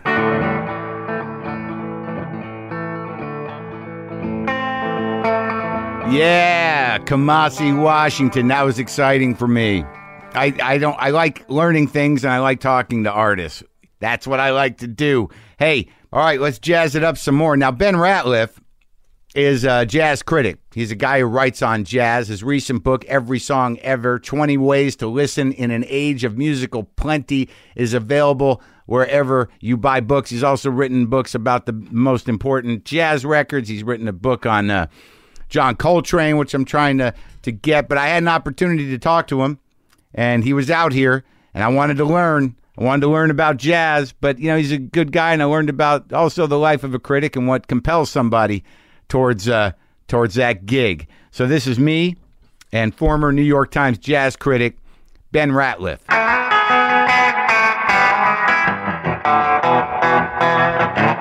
Where do you live? I live in the Bronx. Really? All the way up there? Yeah, Well, you got a house up there, like past. Uh uh-huh. a, an apartment, huh. uh, just in the in the Northwest Bronx. Just, Yeah. just into the Bronx. Right. It's it's Riverdale, Right. Riverdale. That's and it. Yeah. and and Riverdale has a has a uh, a part with big houses Yeah. near the river, and- Right. and, a part with you know normal stuff. Yeah. And I'm in the the normal area. yeah. You've been there a long time. Uh, no, just a couple of years. Oh yeah, but you've been a New York guy yeah, forever. yeah, yeah, You- where- where'd you grow up? There. I grew up in n- well, born in New York City. Yeah. lived in London briefly because my my dad worked there. My mom was English. Really? And then yeah, and then Rockland County, north of New York City, Yeah. most of the time. Yeah. growing up, and then and then I went to Columbia. Columbia. That's what did it. That's what sealed the deal. Kind of. Yeah, yeah. yeah, I'm gonna be a New well, well, d- I mean, you lived in New Yeah, York. You, yeah. Did you know that Columbia has like the greatest uh, radio station in the world? no. Yeah, and it, and and the programming then, at least, maybe still now, is about sixty percent jazz. Mm-hmm. So as, as a student, you could go in there and uh, you encounter these huge lockers full of records. Yeah. and that's like in 1985. Yeah. that, that was the internet. Yeah. Right. The box. The room full of records. Yeah. So i- you know you do so you do what everybody does. Like you you, you figure out what you know, Yeah. and then you work backwards. Right. The three things you know, Yeah. and then you keep going like, oh fuck. Yeah. What's this? yeah, yeah, yeah. What led up to the tiny amount that I know? right. And then you put it all together. because I think that way. Like Right. I, I have when I have uh, someone in here who's a musician, and I know that it's not going to make a difference, but I'll I'll buy every one of their albums, even if there's twenty, You and know- I'll sit there and you- do that. You know that it's not going to make a difference whether you know a little about the musician's work or a lot. well, I know that ultimately, you know how I'm going to take it in when I do that. Like I don't have a lot of time. Yeah. you know, and, and I don't and I don't necessarily. I think arguably.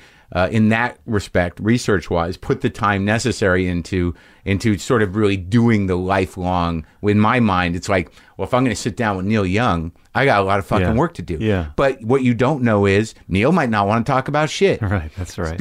so, right. and you know, you, you might only want to talk about one thing. and your entry point, whatever that is, even if it's limited, All right, that was earnest. means a lot. That's right. you know. That's right. I mean, it's that. It's it's really authentic. Right.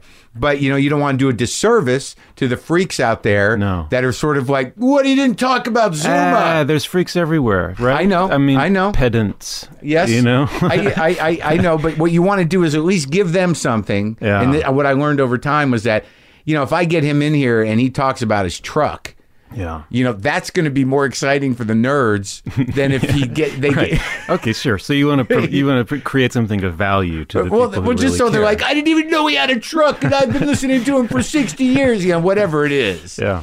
But I like this idea that, like, what dro- like because you've been a, um, uh what would you call yourself a music critic Mm-hmm. for a long time. You've been at the New York Times for what for twenty years Yes. over more than twenty years. Twenty years. 20 years exactly. Yes. So you're in you're you're following in big shoes f- as Mm. far as you know New York jazz music reviewers like I, does Hentoff Lumarch Mm-hmm. right Sure. uh, I don't know a lot of the other ones but him is like Mm-hmm. he seems to be the guy Sure. for years Nat Hentoff and and very present to me too as a writer. He he would call up sometimes and and, s- and say he liked something, Uh-huh. and he could only be reached by telephone. Mm-hmm. No no internet or Oh yeah, Eh, did he pass? Is he? No, he's still around. around, so Yeah, you yeah. still get what are they cranky calls? Or they're like, I think it's a misread. no No, He really just- good. Oh really? Yeah. Was he a mentor of sorts? No, no, No, you wouldn't give just- him that. Just a distant, very positive presence. Uh, Oh, that's nice Yeah, though. yeah. Like it- it's history because Yeah. he was a definer in a lot of ways, right? Yeah, I suppose so. I mean, he um, he wrote books about jazz. He also wrote tons and tons of, of liner notes, you know, on Mm-hmm. Right. like really important records. Yeah. He was in the studio with people he he really n- got to know people like Coltrane, Right. And, you know, Um, So his writing must have been of some value to you. Sure. Yeah. Yeah. Well, that's a whole other issue. I mean, I, I guess I'm so I'm such a like sentence guy, Uh-huh. um, rather than a historian or uh, or a um, or somebody who wants to help the consumer decide what record to buy. Right. Like, I actually love sentences, and so I guess I pay it close attention to people's prose, you know? Uh-huh. And I, I mean, I guess I get more, sometimes I get more juice out of people that I can apply to my own work that aren't writing about music at all. Oh, yeah? Yeah. So when you say sentence guy, does that mean you're you're more like because in this in your new book, you're sort of seeking to create uh, a new context. Yeah, yeah. through which people can appreciate music. Right. So, like, it, that's outside, you know, sort of taking from history the idea that there was a time where there were there were communities and populations that could only listen to one kind of music. There was a mainstream music, and we all got fed the same type of popular music. And there are people that like classical. There's just country people. But now the idea is that everything is happening all at once with no fucking context. Yeah. So how do you sit with that and be okay with the movement through it? That's right. So so history obviously gets somewhat short shrift in the new system in a way Sure does. by by nature. Yeah. But but and when you say that you're a sentence guy over a history guy, does that mean you go with your gut? That it's a feeling thing? That it's poetry? Is that what we're talking about? I think that uh, music criticism is a really vital thing. You know, it's it's not just a service. It's not something dry. It's something about um, interpreting and almost communing with the the thing you're you're writing about the the music. And respecting it. Yeah, it's a form of respect. It is a form of respect. I mean, you could be saying what you don't like about it, but that's still a form of respect that you're getting very close to it. Right. And it's it's partially just um, the the discipline I came up in. You know, um, starting writing about music in the early '90s. Um, What were you doing before that? Like, let's go back to that that record room. I mean, what? Yeah. You know, how do you? Like, you- where? What, so you you're in England for a while. You go to Columbia. What were you studying? I studied classics, uh, Latin and Greek, So you're English major or a classics major? classics major. So you read Latin, Yeah, you did all that, yeah. and what'd you what'd you take from that? Well, sentence sentence structure. This is where the love of sentences yeah, came from. Yeah, yeah. Okay, we Yeah, getting really close to, to sentences. Yeah, and how yeah. sentences work for sure. That and also, I mean, I read a lot of really good literature in Latin and Greek. But then after that, um, I worked in book publishing for six years oh yeah for And- who? for um, Little Brown and William Morrow and As an Henry- editor? Henry Holt. Yeah, like a baby editor. Oh, baby editor. You Yeah. never you, did you get disillusioned or you just Um, yes, and and also at one point I, I was told directly, you know, you're just not gonna make it here, and I was so grateful to hear that. You know, it it's it's nice when someone hits you with some honesty. really is. Right? Yeah. Were you writing at that time? Yes. But So I- you were going to be a novelist or no, no. I was really interested in like music criticism specifically, cultural criticism generally. Like, who are your guys? Like Northrop Frye, Uh, no, um, that was too English majory for me. I mean, I was Ben Hameen. Well, yeah, well, Walter Benjamin, pretty Yeah. pretty cool. Yeah. Um, no, I mean, I, I guess I really read a lot of sort of like mid twentieth century um, people writing about music, but also writing about other arts, Uh-huh. like um, Ralph Ellison, Albert Murray, uh, uh, Manny Farber, writing Uh-huh. about movies. Um, J- Pauline Kael. So you saw criticism, both cultural and art criticism, in in in in the way and making a distinguish distinguishing between a reviewer and a critic. That that through the art, you you you explore all levels of of of humanity in a Yeah. way. Yeah. That Uh, that that's your portal in. That that Yeah. you respected the form of criticism, which is fallen away a bit uh, culturally in the sense that I, I don't know that people really appreciate it or understand the difference be- between like if you say he's a movie critic, you'd be like, well, he reviews movies. Yeah. they don't understand the weight of it. Yeah.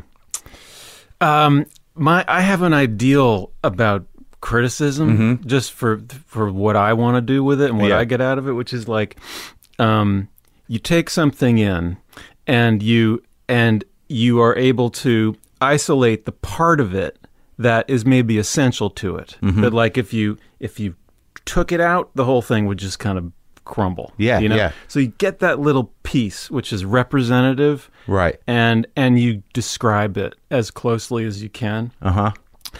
And the description of it becomes a sort of ritual act. Uh huh. You know, and Uh-huh. Yeah. and you're and by doing that again, this is like my ideal version of Yeah, but of you're- what, what I do. But you're a real guy, so Well, this it's- means something. Every once in a while, I get close to the ideal. Yeah. Most mostly don't get anywhere near. But um, you know, and then so you know, you all all you can do is you take a representative part of it, describe it, bear down on it like crazy, interpret it, and and somehow the essence of the thing can sort of rise up through the writing. Right. And when and I just feel like that's it. That's that's it. That's a, that's a lot. That's enough.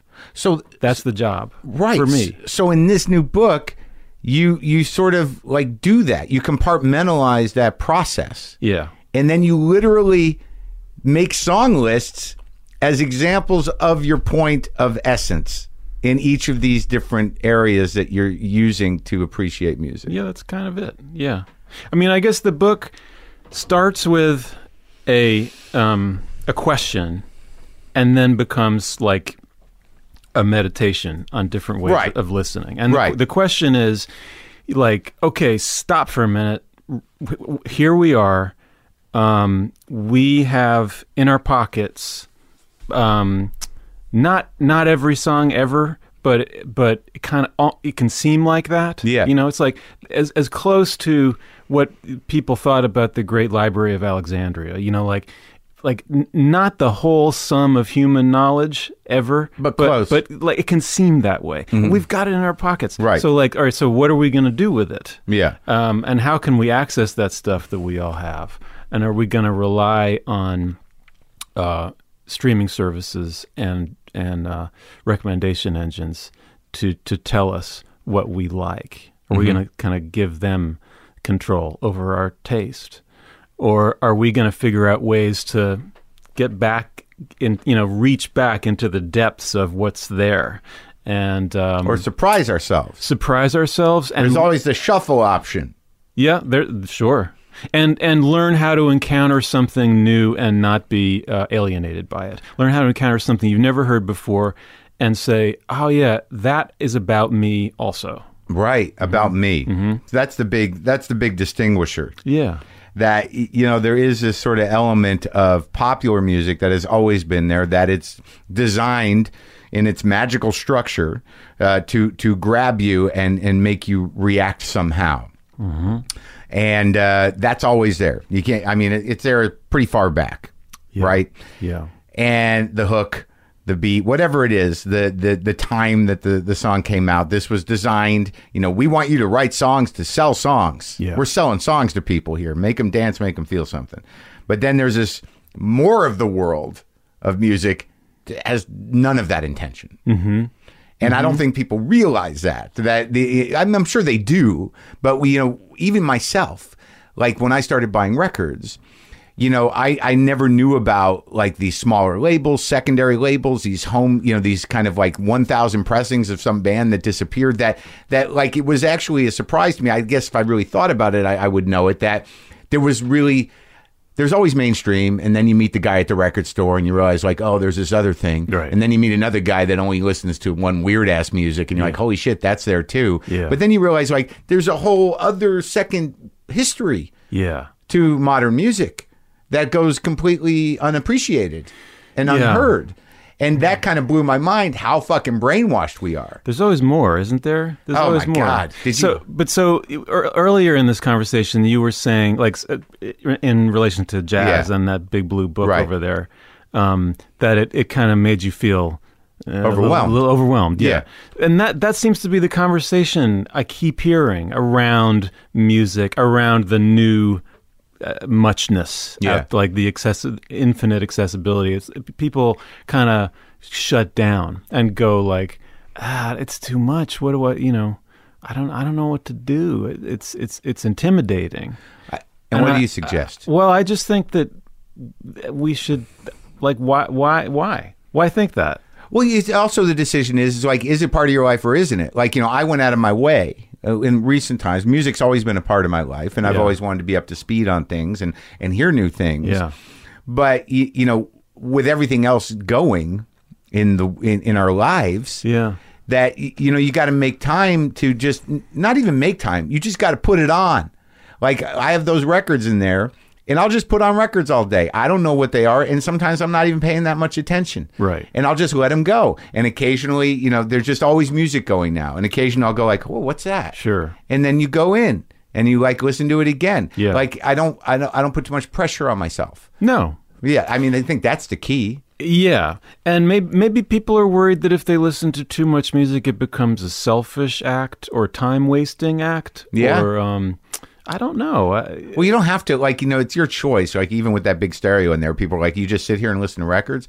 Sometimes, sometimes I just put them on like we used to. yeah, You just go flip it, you know, and keep going. You know, I don't know what people expect. I mean, your job is. I mean, I saw when we were in the house, and uh, you know, I had told you about my new uh, elevated awareness of the kinks. When I put that on, that like I looked over at the couch and I and I saw you in like what must be your listening mode. Like you're like.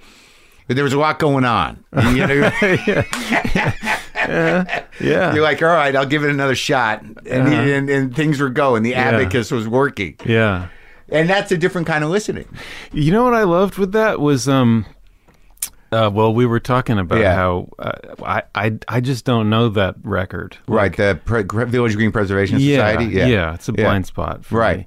And um, And you're a guy that knows records. I mean, I'm reading this Apparently, book and I'm looking right? at this list. I'm like, wait, where the fuck Yeah. did that even? You know, how I do you- know. yeah. Apparently, I'm, I'm a guy who Yeah. makes music, but everybody's got blind spots, so that's Sure. so that's one. I just never got into the Kinks that much, but um, I like. I couldn't believe that I was hearing this this famous record for the first time. Like it was all new to me. Right. Nothing was Right. coming at me like, "Oh yeah, yeah, I heard this once." Nope. Yeah. Like, it, you know, totally new. Yeah. That's weird. You can do that every day though. Yes, you can. That- but that fits into what you're saying. Yeah. Just like I'm, I'm hearing shit for the first time. yeah. because we well i'm doing it on records but now the party what you're saying is that that possibility is is always there now yeah. and it's a it's a sort of an amazing thing to have that experience and but i think we're all prone to thinking like i missed it or it's too late or whatever but all this stuff happens now it's all happening now Kind of, yeah. I, I think a lot now about the, the meaning of the past versus the meaning of the present. yeah and what do you get Um, the past is the present. Right. it's like, you know, it, uh, the past has great present day meaning. yep You know, um, it's all cumulative and relative, and is this in relation to music yeah. Yeah, Yeah. because like I have some Art in concern. general, maybe, sure, you know? I guess, but like it's sort of like I have this struggle going on in my mind too, and I think it's relevant. Is just that if we lose the context completely, Yeah. you know, how do we learn about progress, evolution, change? Yeah. uh, you know, the good things Yeah. that we're supposed to get from you know surviving. Yeah. Uh, that that that scares me a little. Sure. But but with music, I I, I- I think it's a little different. Sure. Yeah. Well, um, there've been a lot of there's been a lot of kind of hand wringing recently about how like we're all- you know with music we're just looking backwards all the time now. Right. You know, like we're all we're we're into bands that are playing music that sounded like exactly like it was coming from the 1980s Right. or the 70s or whatever. Um, and you know there must be something wrong with that. That seems terribly wrong. Yeah, yeah. You know, that seems like like uh, uh, like a lie or something. you know? Uh, like a lie, or we're sort of stuck, or it's hackneyed, or it- Stuck. appropriation Yeah, yeah. has taken over originality. Yeah, yeah, yeah, yeah. yeah. I'm not convinced. I'm not convinced that it's that it's a lie. I, th- I, think I think there's something real about it, something authentic about it, and maybe this is something actually that I got from uh, from uh, you know a degree in classics. Too. Yeah. just thinking about the past is something that is c- continually influencing the the present. Can we talk about jazz for a few minutes and Yeah. then talk about the new system? Sure. Mm-hmm. The new system.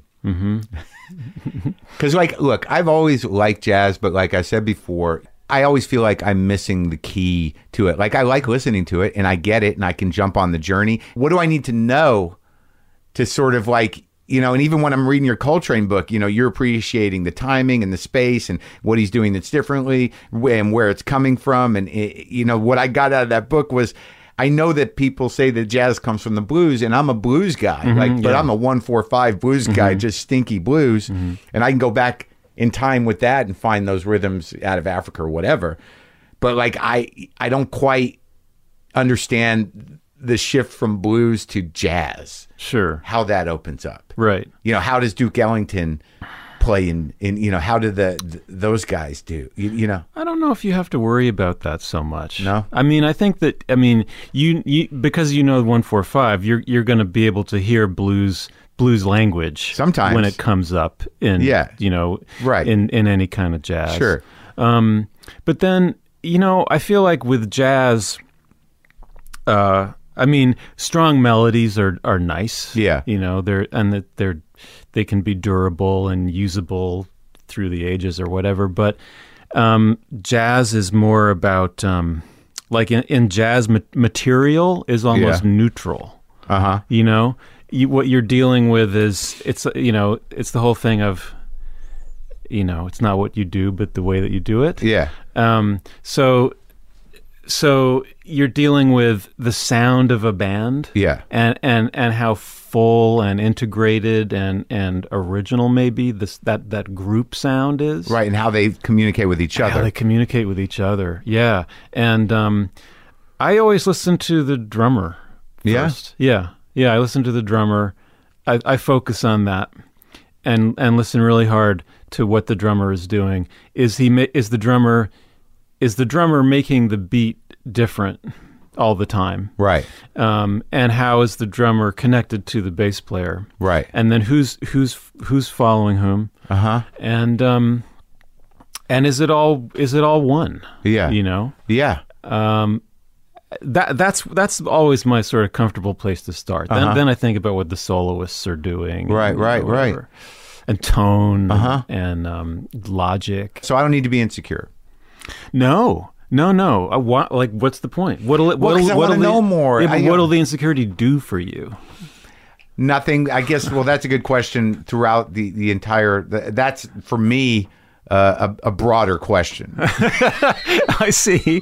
Yeah, yeah. No, I know what you mean. Y- you know like i mean that's that is the question uh y- you know some of it's resolving itself so, uh, I- like i think unfortunately i seem to need to think that i'm uh you know not quite doing it what i need to do Well, okay. Do you, do you know this? this is your other book i know this is the one i don't have the essential library of jazz the essential jazz the essential library new york times It's it's the hundred jazz records that, at least in two thousand two or whatever that was, oh this will help me I thought one ought to know. oh this will help me You know? why didn't i have this before Don't know. But see, the weird thing is, is like, how do you decide that? Like, how do you decide this Jerry Mulligan record is the record? I mean, he's one of those guys. What's he got? Like thirty records out. More. So you listen to all of them. No. See, so you're not a completionist. You're not the guy that has the, the. You're not the catalog guy. You're not the guy that's like, You're okay But i- with making the decision. if if if if we had to to know everything Yeah. before making a decision about something, we would never do anything. We'd just be frozen. time. We'd be sitting there frozen. Yeah. Mm-hmm. uh, you know, shaking. right.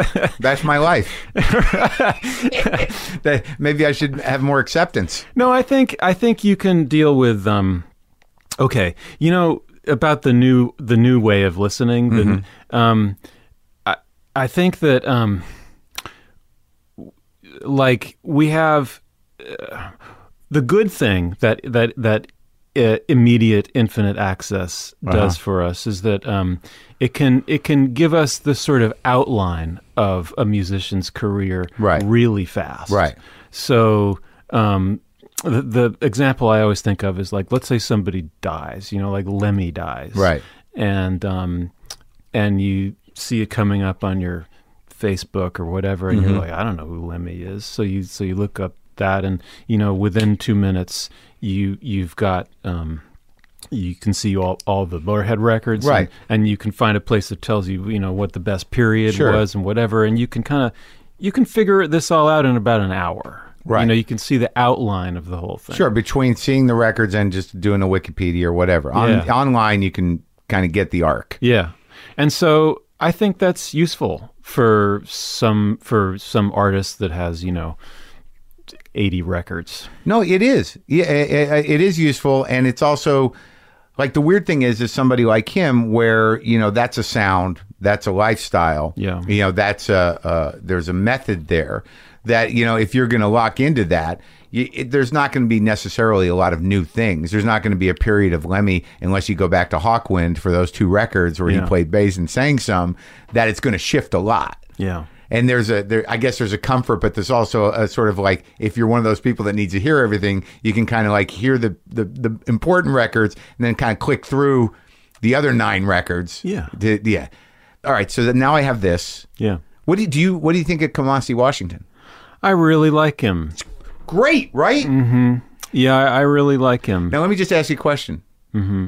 like i'm coming at jazz you know i know like i've listened to it Mm-hmm. i listened closely to it i read our peppers uh, autobiography But when I put on that Kamasi record, you Uh-huh. Yeah. know, first of all, epic and the cover art and the fact that his first record is three records. It's like, Yeah. all right, th- he means business. Yeah.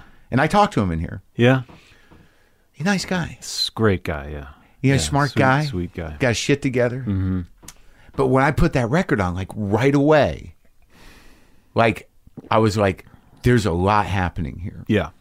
And and then when I found out that it was all played live, I'm like, the production, this must have taken hours Mm-hmm. to sort of like take that and put that here. But he does it all live. Right. That's baffling. Yeah. I think that record would go into the, the density chapter. Yeah. In, in my book. um, but uh, yeah, well, those, the guys in Kamasi's band have all played together since they, you know, for, kids. since they were kids, which is, that's so meaningful. Um, Because of the communication thing. yeah, right. Yeah. Um, uh, and the, I mean, the, I, I only started to see them. I came out to LA like a year before the record came out. Yeah. And I saw that band for, for the first time. All 90 of them. Yeah, well, th- it was maybe only ten that night. Okay. I know people out here have known about him for a long time. Yeah. but but in, you know, in New York, we just don't hear about what Kamasi. We we we didn't know about him. Yeah. So and and I had that very pleasant experience seeing him and his band for the first time of like, what is going on? Uh, I don't get it. Yeah. You know, like I don't understand how this group knows uh, what one another is doing all the I just don't get like this is Right. mysterious to me. But it was How great, this- right? It was really good. And um, I, I've, you, I guess you learn to trust yourself too. That when when you have that feeling of like, "Whew, I Right. like this, I like this a lot, and I don't, and I don't know where I am. in this movie. Right. I don't, I don't know, I don't know what's going on.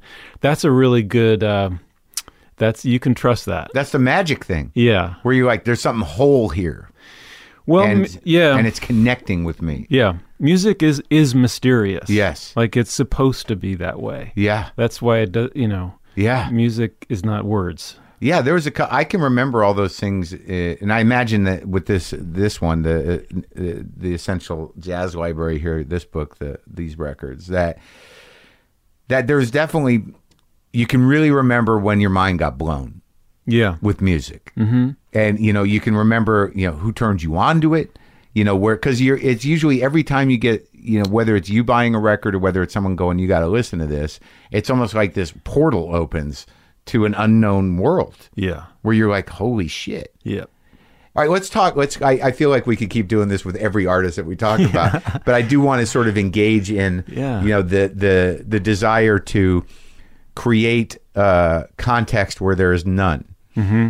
uh, in this world where we can have anything anytime. Right Yeah. now, you could say like, "Can we listen to some throat singing from Tuva?" Right. I could be like, "Hang on a second. Sure. Yeah. and there it is. Yeah. When fir- the first time I heard that, I'm like, "There's a lot going on." I don't know. right. Yeah.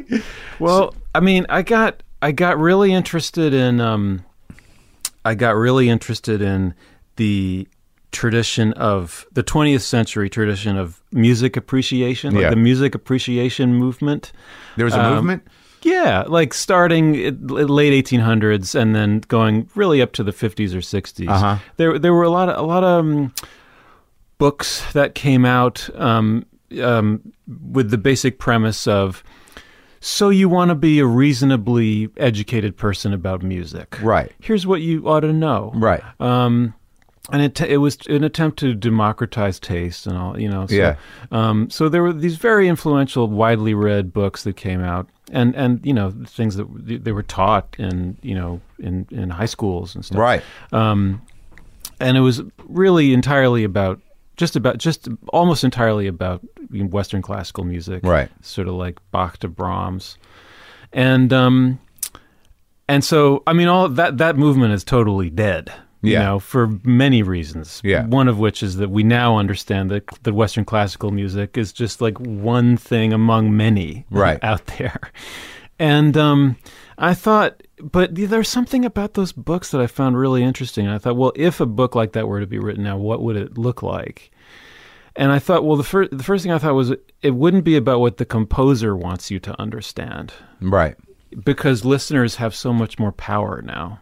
So it might be more about what it feels like to listen, you know.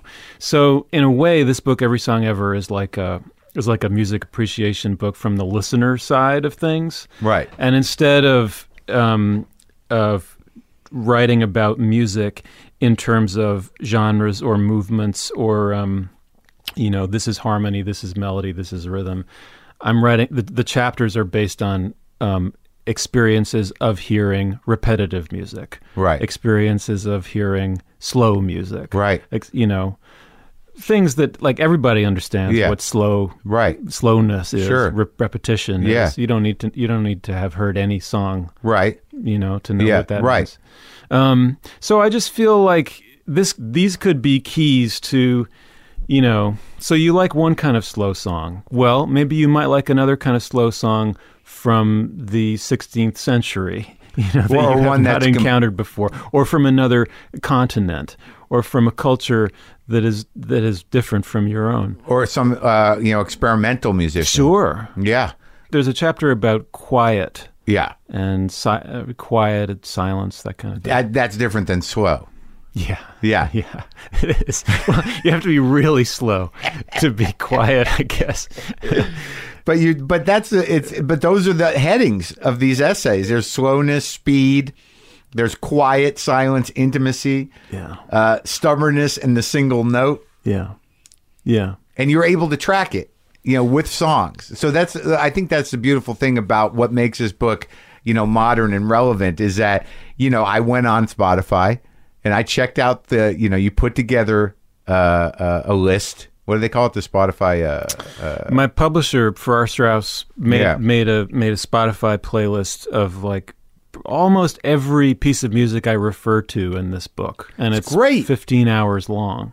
right Yeah. But anyway, Yeah. in, in these chapters, yeah like um i mean the sort of s- stealth thesis of the book is that we should all listen to everything. You know, I mean, like what what's why why should we limit ourselves? Right. So um, so genre is kind of out the window uh, in this book, and um, so like the repetition chapter, I write about James Brown and Steve Reich Yeah. and um, uh, Rihanna and uh, I don't know. Keisha. Yeah, oh, I, I, yeah, I, I mentioned I mentioned uh, a Kesha song, but um, just all these all these different pieces of music that that use repetition. Yeah. and I write about what i- what is it. f- What does that mean? How does repetition work on you as a listener? What's Right. Mm-hmm. it all about? And this is not a, one of these neurological books about listening. No. you know, I, I'm not a scientist. I don't I don't understand that, but I can write about it as a listener, as an Mm-hmm. essayist, as somebody who knows something about how how music works. Yeah. and um, and these are and these are suggestions. Yeah. ab- about about how to think about kinds of listening experiences. Like these these these twenty ways to listen are not the twenty ways to listen.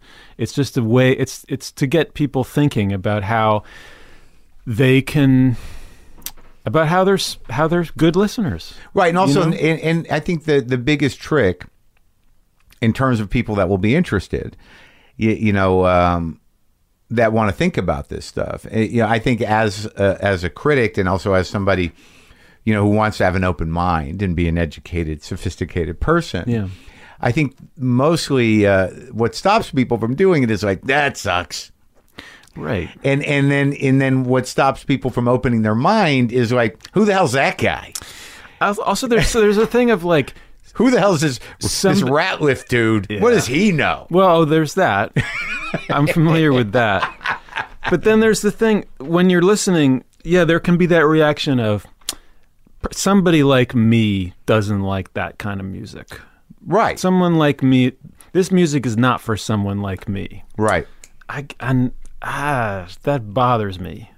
yeah it bothers me too because like a lot of times like i i mean i've i, I don't think i've quite said that what i usually say is like i don't know a lot about that Yeah. You know, I, I don't know, like, because when people go hip hop, I'm like, I, you know, I didn't grow up with hip hop, so it's not like it's not a fundamental to me. Yeah. But like I, like, yeah, I've listened to a few, you, you know, uh, Kanye records, Jay Z records, Cypress Hill records, you know, even going Ghetto Boys records, N.W. I mean, I've listened to those over and over again.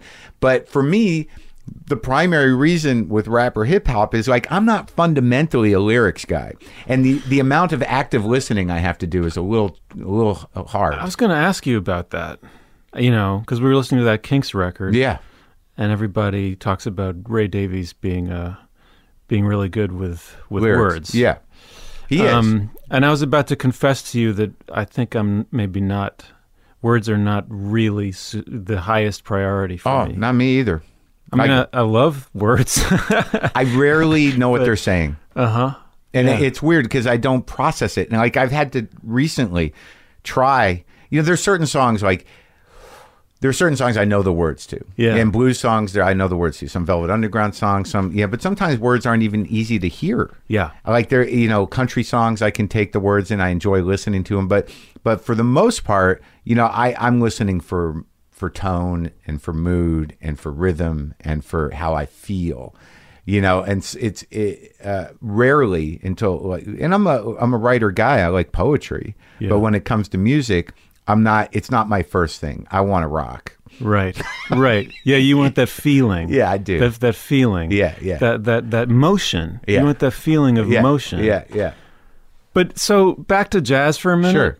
I mean, you're a you're a stand-up comedian. yeah So, so you know about improvising.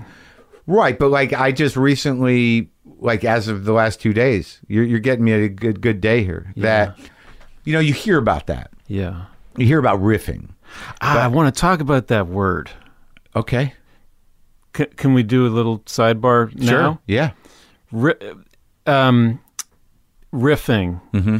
I always understood ri- the, ri- the riff to mean like a short, repeated statement. I you think know? that is yeah, Like right, no, no, no, right, right, whatever. Yeah, power riff. a short thing repeated. Right. You know? But then I think maybe in comedy the word took on another meaning, Mm-hmm. Oh, yeah? Mm-hmm. which is the opposite, meaning Uh, improvising, improvising. going all over the place, Right. never necessarily coming What do back. jazz to- guys call it? I don't know. I mean, in jazz, we, we talk about riffs being those short, repeated statements. you know, Uh-huh. like Ellington wrote great riffs, or Right, right, the riff- catchy riff thing. tunes. Sure. Um, I don't know, but anyway, I feel like the wor- it's it's one of those curious words that has over time changed its meaning completely. Uh-huh. And so I wanted to ask you, like Well- riffing, what, have you always been aware of that word to mean Yeah. just going going on yeah, I thought that's what it meant. and never necessarily I never Uh, coming even, back but, to but I point A? knew the definition you're telling me, Yeah. but I never really thought that there was something in like I know a power riff. yeah yeah Yeah, yeah, and that, and they're important. Yeah. you know, like that people talk about the the riffs that have defined rock music. right. sure.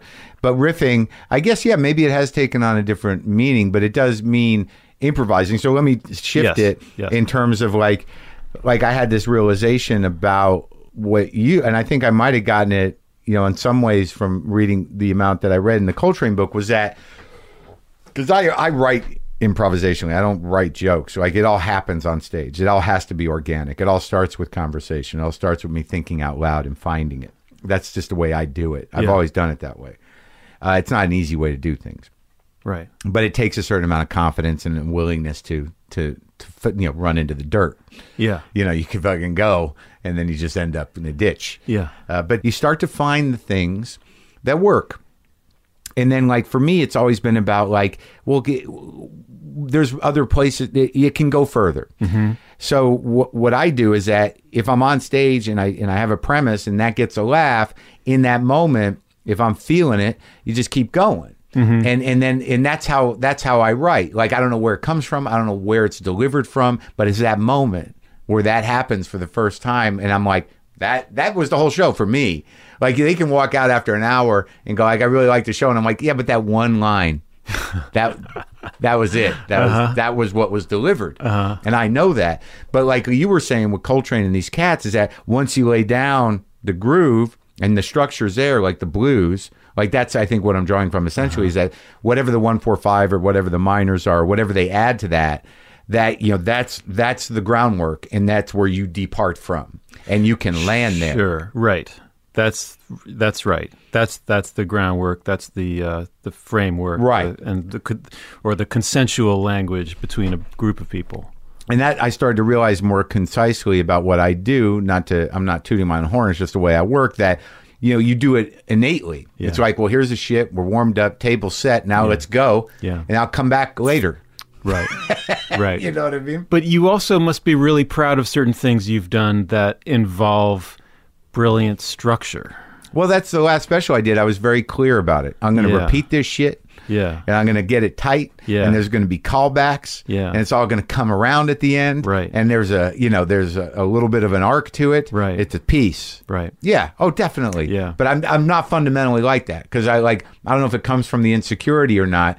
I like it when it's sort of loose and like I can walk away going like I didn't think that would happen, Right. you know. But but that's an act too on it sometimes. Yeah. Yeah.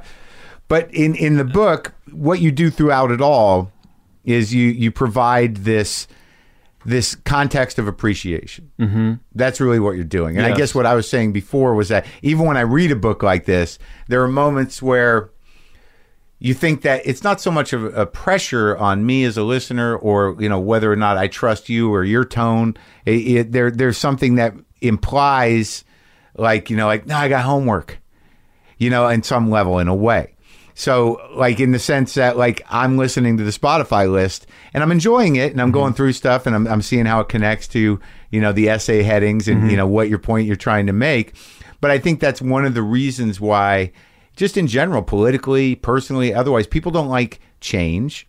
They don't like uh, new things necessarily because they're set in their ways. But I think what you provide here is this: this if they look at the book as a you know kind of a, a fun you know process Yeah. that you know you can open minds because you, you know how many it doesn't matter if people go back to it it just matters that you know you've widened the the the perception That's it. That's Right? It. Yeah. And um like I mean I see that I, I feel that that is its own virtue. I really do. Like, you know, what what good is it to know about um Cuban music if you want to know more about punk? It, it, in a way, it doesn't it doesn't make sense. But I just feel that it, it gives you a wider frame of reference. Having having a wider frame of reference is just intrinsically good. No, absolutely. And that, but also that was the job I stepped into 20 years ago. Was like, um, uh, you know, one of my predecessors was this guy uh, Robert Palmer. yeah, I remember And- him. And he and the people that followed him. He was a rock guy though, primarily, wasn't he? but he wrote about jazz Yeah. and Cuban music and African music Yeah. and whatever. And he was just he was wide open, you know. And by the time I got there in '96, that was kind of what I was expected to do, and it was amazing to, that, that that the expectation was that you know I'd be writing about um, Ornette Coleman one day and um, Janet Jackson the next day, and, Right. You know, and a, a, a metal band, the So that was part of your education. Oh yeah, yeah, and I'm I'm really grateful for that. I specialized knowledge is a weird thing. I mean, you know, having having done this kind of work for a long time, I'm I'm always running into people who know everything about this. You don't want to be that guy though. No, I don't. No, and I'm glad those people exist because they're very very helpful. For an hour. Y- Sure. Yeah, yeah. You know? Yeah. Or or in small doses. Yeah. because they because they're that see that's the the the, the nerd element of that of the specialized nerd is so control oriented and and also sort of like you know I know it all Yeah. yeah but you- you're right they're useful but you know you, you have to limit your coffee time I also don't want to feel like I own anything. Yeah. You know, I don't want to feel like a sense of um, property a- Right. about any, Yeah, yeah. any of this, you know, um, um, and, and wa- or wanting to patrol it. Right. Uh, um, I just want to, I want to connect things. Yeah, You know, yeah. like I want, I want to eh, describe, interpret, connect. So you're you're gunning for the uh, the thing like we talked about before, the one thing that if it wasn't there, Yeah. e- everything would fall apart in music in as an entirety. Yeah. yes. That's it. Oh boy, That's it. yeah, you want to pull the curtain back? You're probably I don't know. That's gonna be a lifelong thing, I think. Well, also, again, it's like the result of of the training because you go to a con. We don't really write about concerts anymore in, the in the New York Times. It's kind of weird. Or we, Mm-hmm. Why or, is that? You think? um, very recently the the it's been understood that the the most concert reviews don't get read widely enough. So we're Why? Because people think like, well, I wasn't there, or is there another one coming up? or- That's definitely part of it. Yeah. But I think maybe people are tired of the box with text in it called review. right. Oh yeah, yeah. I think they yeah, want yeah. something different. Yeah, you yeah, know? yeah, yeah. So, um, uh, anyway, I, you know, for 20 years, I go to a concert. I've got my notebook. Uh-huh. I just write things down because it's a habit, but I don't use practically anything Right. that, that I've written down. Right. What it comes down to the next morning when I'm writing is I remember something, just a little detail, Yeah. one or two things. Right. And that's where I'm going to start from. that the act of writing sometimes just solidifies it in the brain. Yeah. You know. So do you dance? Um, a little. Oh, okay. I, I move. Oh, good. I move. Oh, yeah. good. Yeah, that's good. No, I mean, I- I'm, you know, uh, I don't, you mean, do I go out and dance? Do I go to clubs to dance? Well, I mean, No, like at no. home, like you know, when you're listening to your guy Yeah. who listens to a lot of music. Yeah. Do you move? You, you Sure. move around a little Absolutely. bit. Oh, good. All Yeah. right. Yeah. I want to, I want to know how that feels. Yeah, yeah, yeah, You yeah. know, Yeah. like, um, that's sort of what it's all about. Yeah. You know, Yeah. Engagement on, Sure. Yeah. Yeah. get something going. yeah. You know? I don't do it out, pu- out in public as much. Sometimes I'll do it at home a bit. You know, I'll feel it. You know. Yeah. I don't know why. Like I think someone's got to write a book about dance that, like this book. Like I, I think it feels like dancing is a joyous thing that like we're all a little embarrassed to do. Like I, you know, bit- like I think that if everybody danced a little bit, like maybe if there was a dance break Yeah. during the day in this country, like other countries take naps, it might Yeah. be it might be helpful. That's a great idea. yeah, dance day. That's a really great idea. Well, it was good talking to you. Do you, You feel like we too. did it? I think we did, Did it. something? I think we did it. Yeah. Yeah, you want you want to hear uh, of uh, uh, one song of that remixed "Get Your Yayas Out" on my system. Yes, I do. All right, Ben. Thanks for talking. Thank you.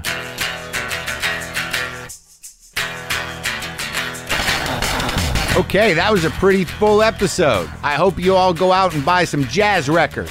Get that epic. Kamasi Washington. Before we go, go to WTFpod.com for all your WTF pod needs. No music today. I got to go to set. I'm shooting a thing. Glow. Gorgeous ladies of wrestling. I'll tell you more about that. I will tell you a little a little tidbit here at the end, but um, you know my character, you know, has a, a, you know mild propensity to do a little blow occasionally. So uh, I wanted to make sure I got that wet inside the nose vibe.